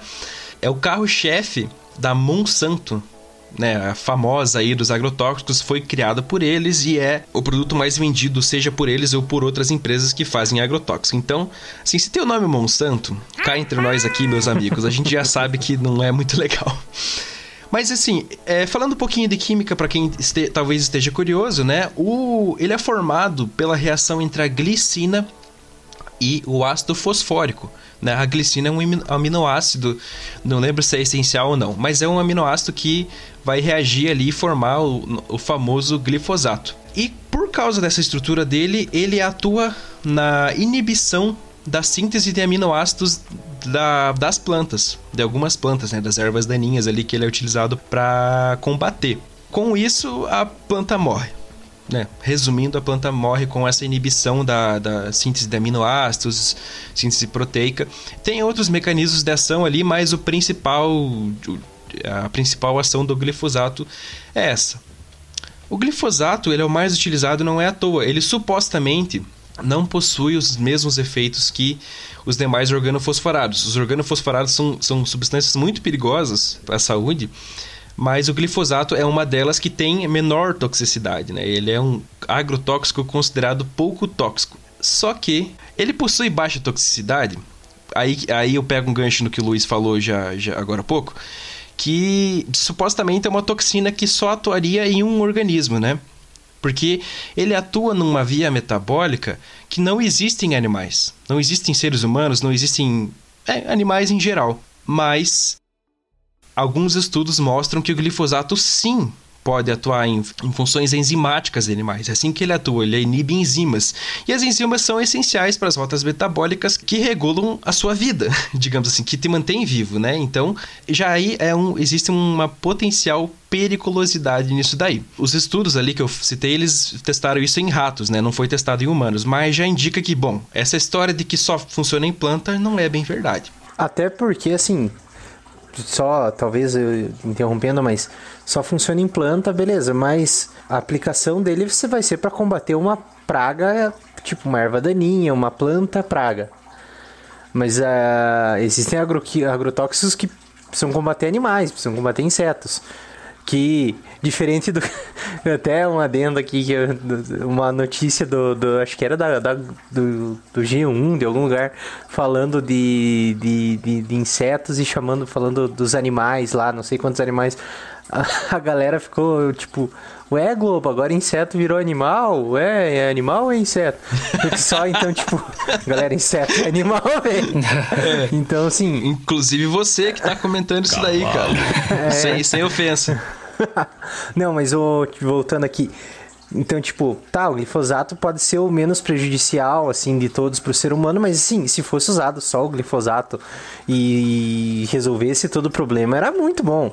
Mas a gente tem agrotóxicos para animais, para insetos, e isso já está muito mais próximo de mamíferos, muito mais próximo do ser humano, a questão fisiológica do que de uma é, planta, né? Justamente. É, e aí que a gente começa a discutir bem isso que você falou o, o glifosato ele pode estar ligado à morte de abelhas.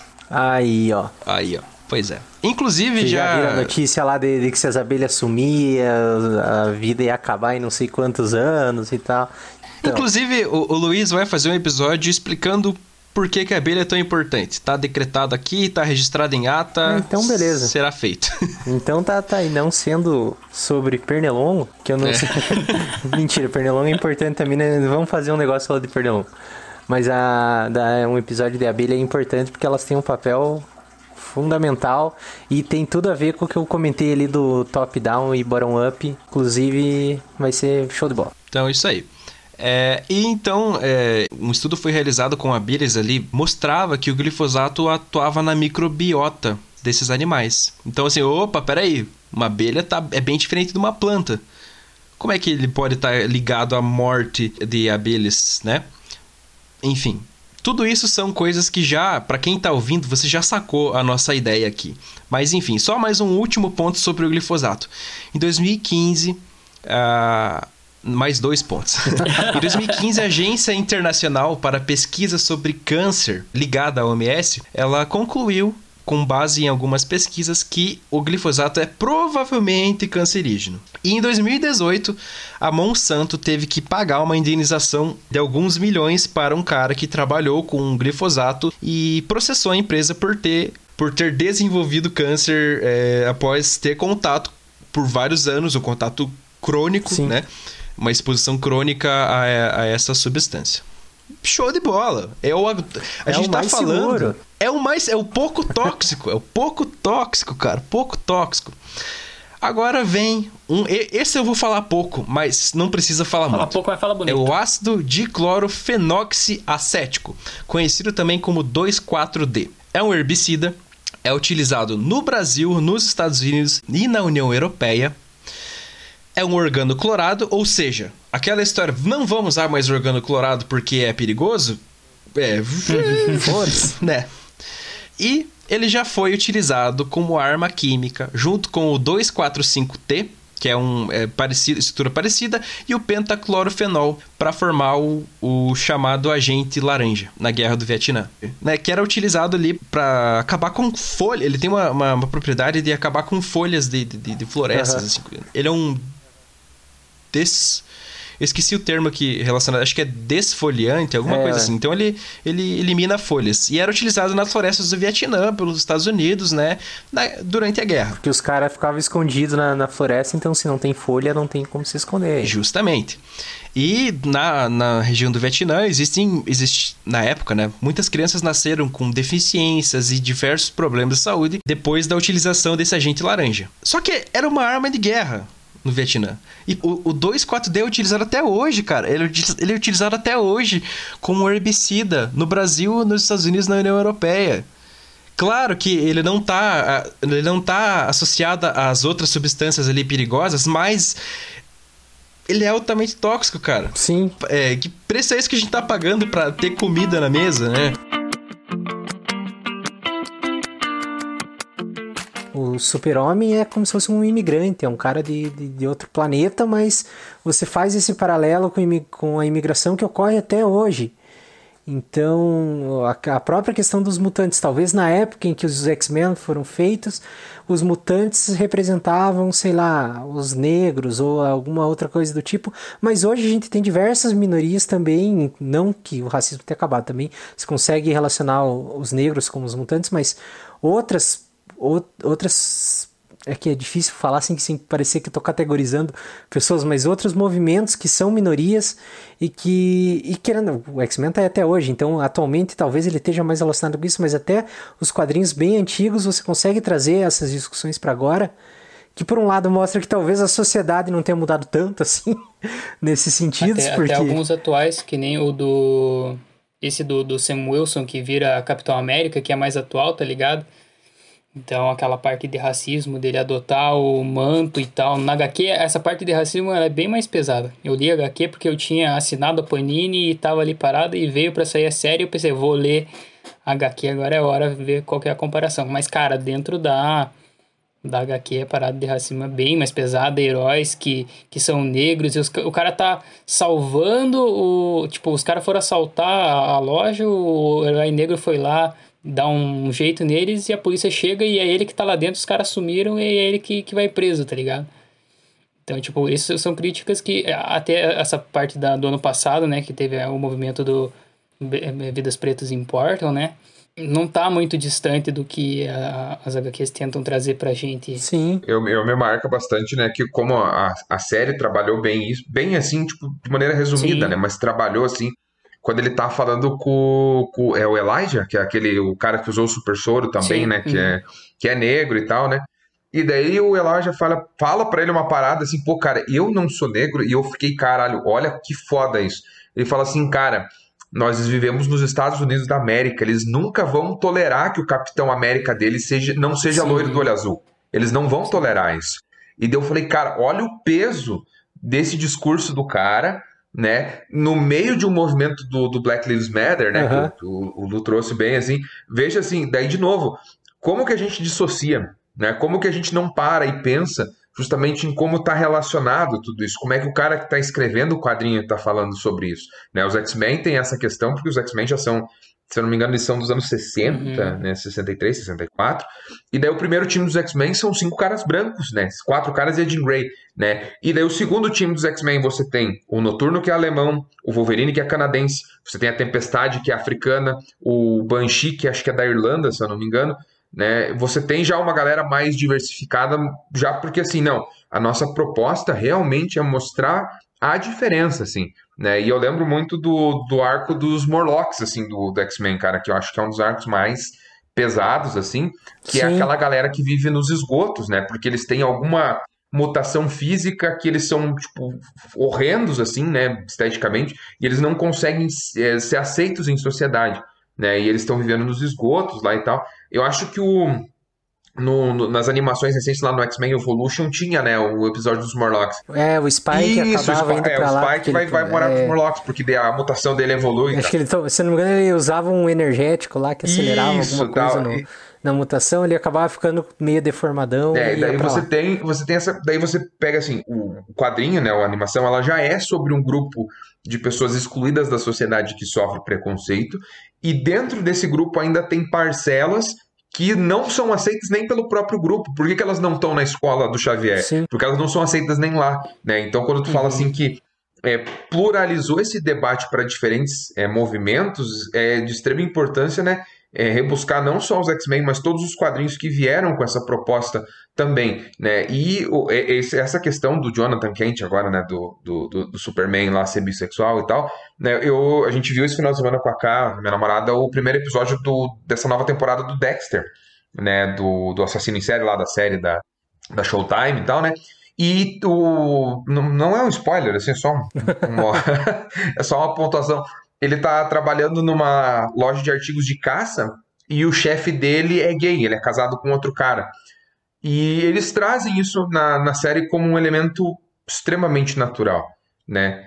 E daí, tipo, já, você vai, você vai. Cara, daí você vai pro, pro, pra latrina da internet, que é o Twitter, né? Você vai lá, já tem, pô, mas pô, tem que enfiar lacração. O, brasileiro puto com a série. Uhum. Pô, tem que enfiar lacração em tudo. Pô, Dexter era mó foda, comia todo mundo lá, agora tem guerra. É, funcionário, cara, sabe? Tipo, mas você vê sabe, a importância que... de você colocar, às vezes, o assunto de maneira natural, não só. Tipo, às vezes, por muito tempo foi colocado essa questão da homossexualidade como o foco daquilo lá. Vamos tratar disso no quadrinho. Agora já tá num período que assim o personagem ser ou não ser homossexual. Não faz diferença. É, faz parte do personagem, não é que foram levantou esse assunto para ser tratado sobre isso. Não, ele é porque o personagem foi criado assim e a gente vai discutir outras coisas aqui. Isso aqui ele tá livre, não vai interferir em nada, sabe? Aí eu vou citar o grande, grande Casimiro, que fez uma observação muito pertinente sobre essa questão lá do, do Jonathan Kent, né? Que ele tá. Foi um vídeo que viralizou algumas semanas atrás, né? Falou assim, pô, é, dele tá lendo comentários homofóbicos sobre essa, essa pira, né? Ele fala assim, pô, mas a origem do personagem tá zoada. Daí o cara, pô, ele é gay. Pronto, ele é gay. Você queria Essa... o quê? Que se tivesse caído um arco-íris no cu dele, ele virou gay. Não, entendeu? Tipo, Exatamente. Tem, ele é, tipo, é, é natural. O chefe do cara ser casado com outro homem não é. não muda a história. O personagem, ele, cara, é uma pessoa como a gente encontra várias ao longo de um, uma passeada ali no centro da cidade. Você pode ver um casal guia normal. Do mesmo jeito que o dono da loja de arma ter um marido também não é um problema. Não é esse o foco, a gente não, não, vai, não precisa mais discutir isso. É. Cara, eu acho que assim, a gente pode ver isso daí como uma, uma própria oportunidade da gente começar a se despertar, né? O meio científico começar a se despertar, o que já está acontecendo, meio atrasado, como vocês falaram, mas isso é positivo para a gente, porque a gente viu a falta que a gente faz na divulgação científica. É, eu, antes de entrar na faculdade, antes de fazer uma iniciação científica, eu não fazia ideia, eu tinha medo, porque eu podia fazer uma cagada, e só acontece cagar no laboratório, cara. Então, é, o, que, o, que, o que a gente tem que ter em mente é que é, essa, essa parcela do, de brasileiros que, que não tem contato com a ciência é, é a mesma coisa que a gente teria fora. E aí a gente é, tem que começar a renovar né, essa visão do pessoal. E talvez algum terraplanista vá lá para o espaço e veja que a Terra é plana. Né? É- Opa! É isso aí, pessoal. Acabou. É, abraço. Vou, vou recomeçar. E talvez é, um desses terraplanistas ele vá lá para o espaço e consiga ver que a Terra ela é um globo, ela não é plana. Então, é, eu, eu não sei quanto tempo isso vai demorar, eu não sei o que, que eles vão fazer quando essa pessoa, ou talvez como Elon Musk aí fazendo turismo na, no espaço, né? É, o que, que essa galera que tem poder aquisitivo para fazer isso vai, vai fazer é, em relação à, sua crença de terraplanismo. Porque talvez ali não tenha o que dizer, não tem mais o que fazer, meu parceiro. Você vai. Ou, ou talvez eles nem queiram, né? Porque eles acham que vai bater no. A janela, a janela da nave é uma lente fisheye. Não, cara, e se você. Talvez eles pensem que se você for subir na nave e decolar lá pra ver se a Terra é plana, você vai bater no, no domo, né, velho? Vai morrer. Pode ser. Bom, já era um experimento interessante, ver se eles conseguem furar o domo ou não, né? É.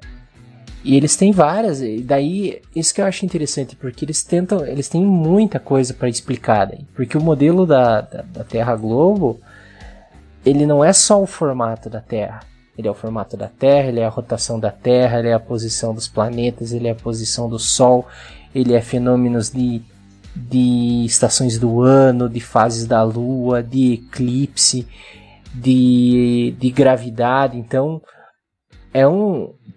Para esse grupo refutar tudo isso, criando uma outra ideia que englobe todo, que explique todos esses fenômenos, é uma coisa trabalhosa. Então, assim, se você for ver os é, as ideias pontuais, ah, o eclipse lunar é dessa forma, ah, o, a posição do planeta é dessa forma, ah, o, Sol está assim, é dessa forma.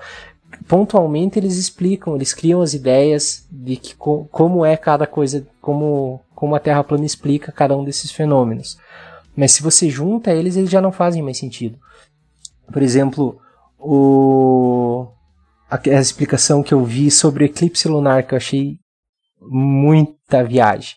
Mas é, é, interessante, é porque na ideia da Terra plana, pelo menos daquele vídeo, daquele cara, era que o, os eles chamam de luminares, a terra, o Sol e a Lua.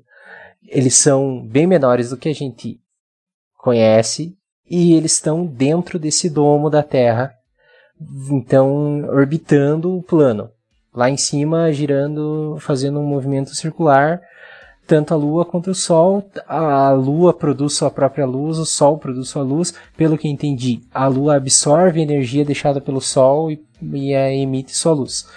E daí o eclipse ocorre quando eles estão alinhados exatamente a 180 graus um do outro, um de frente para o outro porque daí o magnetismo funciona como os polos estão alinhados e o magnetismo polariza a luz e esfria a lua, daí a lua fica escura e em tons avermelhados.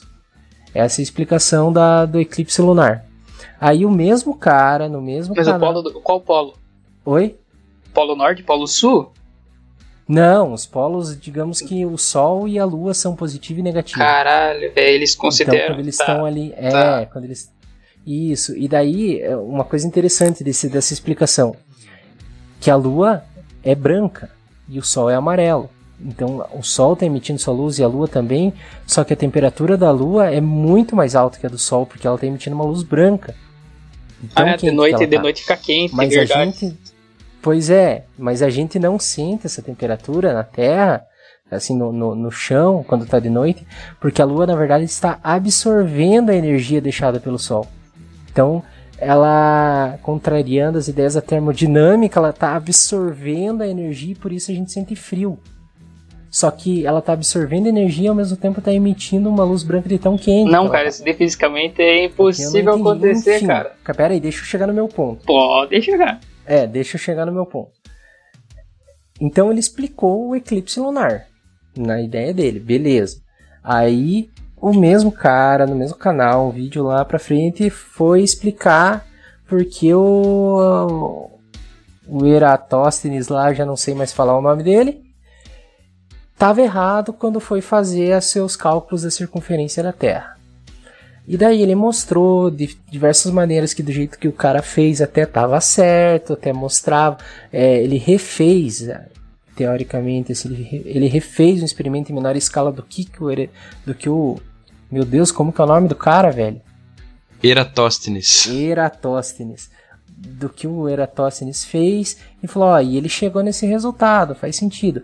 Mas ele esqueceu de, de levar isso aqui em conta. E ele foi mostrar o que, que ele esqueceu de levar em conta.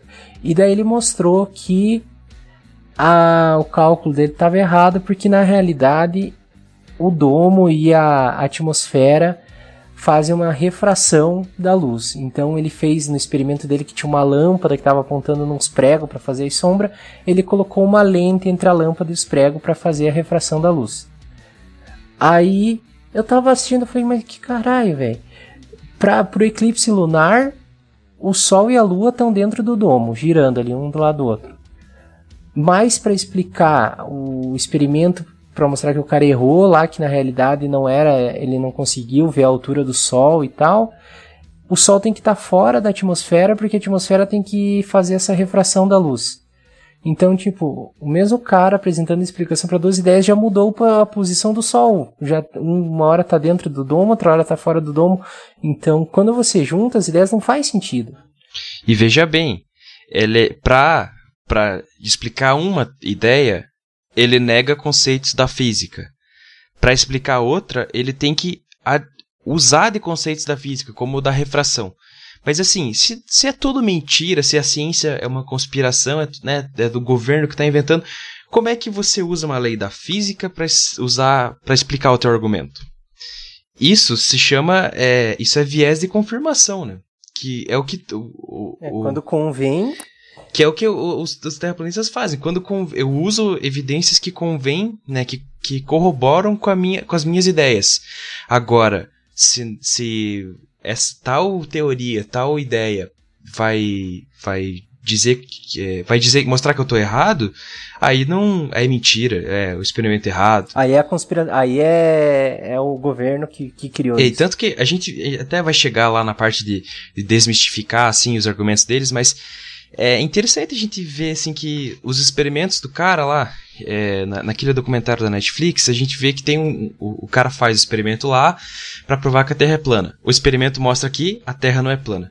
Aí, ao invés do cara, putz, não, tava errado, a Terra é esférica, ele vai lá, não, eu vou pegar o aparelho que eu usei para medir aqui e vou colocar numa câmara de, feita de tal material. E... É, tipo, não vamos desistir ainda. Exatamente, foi é mais ou menos isso que ele fala. E daí ele prova que a Terra é esférica. E daí ele falou que a próxima etapa, eu lembro claramente disso, que ele ia pegar esse mesmo aparelho e colocar numa câmara de bismuto para tentar é, porque os efeitos do domo não não afetassem o experimento lá, algo assim.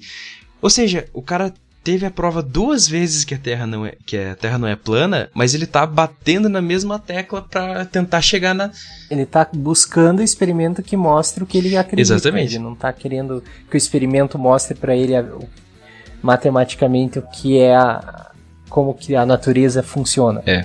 Ele tá buscando o experimento que mostre, que comprove o que ele acredita. Por isso esse é o principal problema é. da, desse método científico de terraplanismo. É, por isso que não dá, a gente não pode falar que é método científico e nem que os caras fazem ciência, porque eles têm, eles criam até um comitê de pesquisa em terra plana lá e tal. Só que assim, é, você não pode dizer que aquilo é ciência porque os caras estão usando é, dados totalmente enviesados, né? Só para para é, confirmar o que eles acreditam. É isso que é o maior problema. Então são pessoas assim que são muito inteligentes. Eu, eu, eu, boto fé nisso, que tem gente lá que é foda mesmo. Mas o cara tá indo pelo lado errado. Não dá pra negar.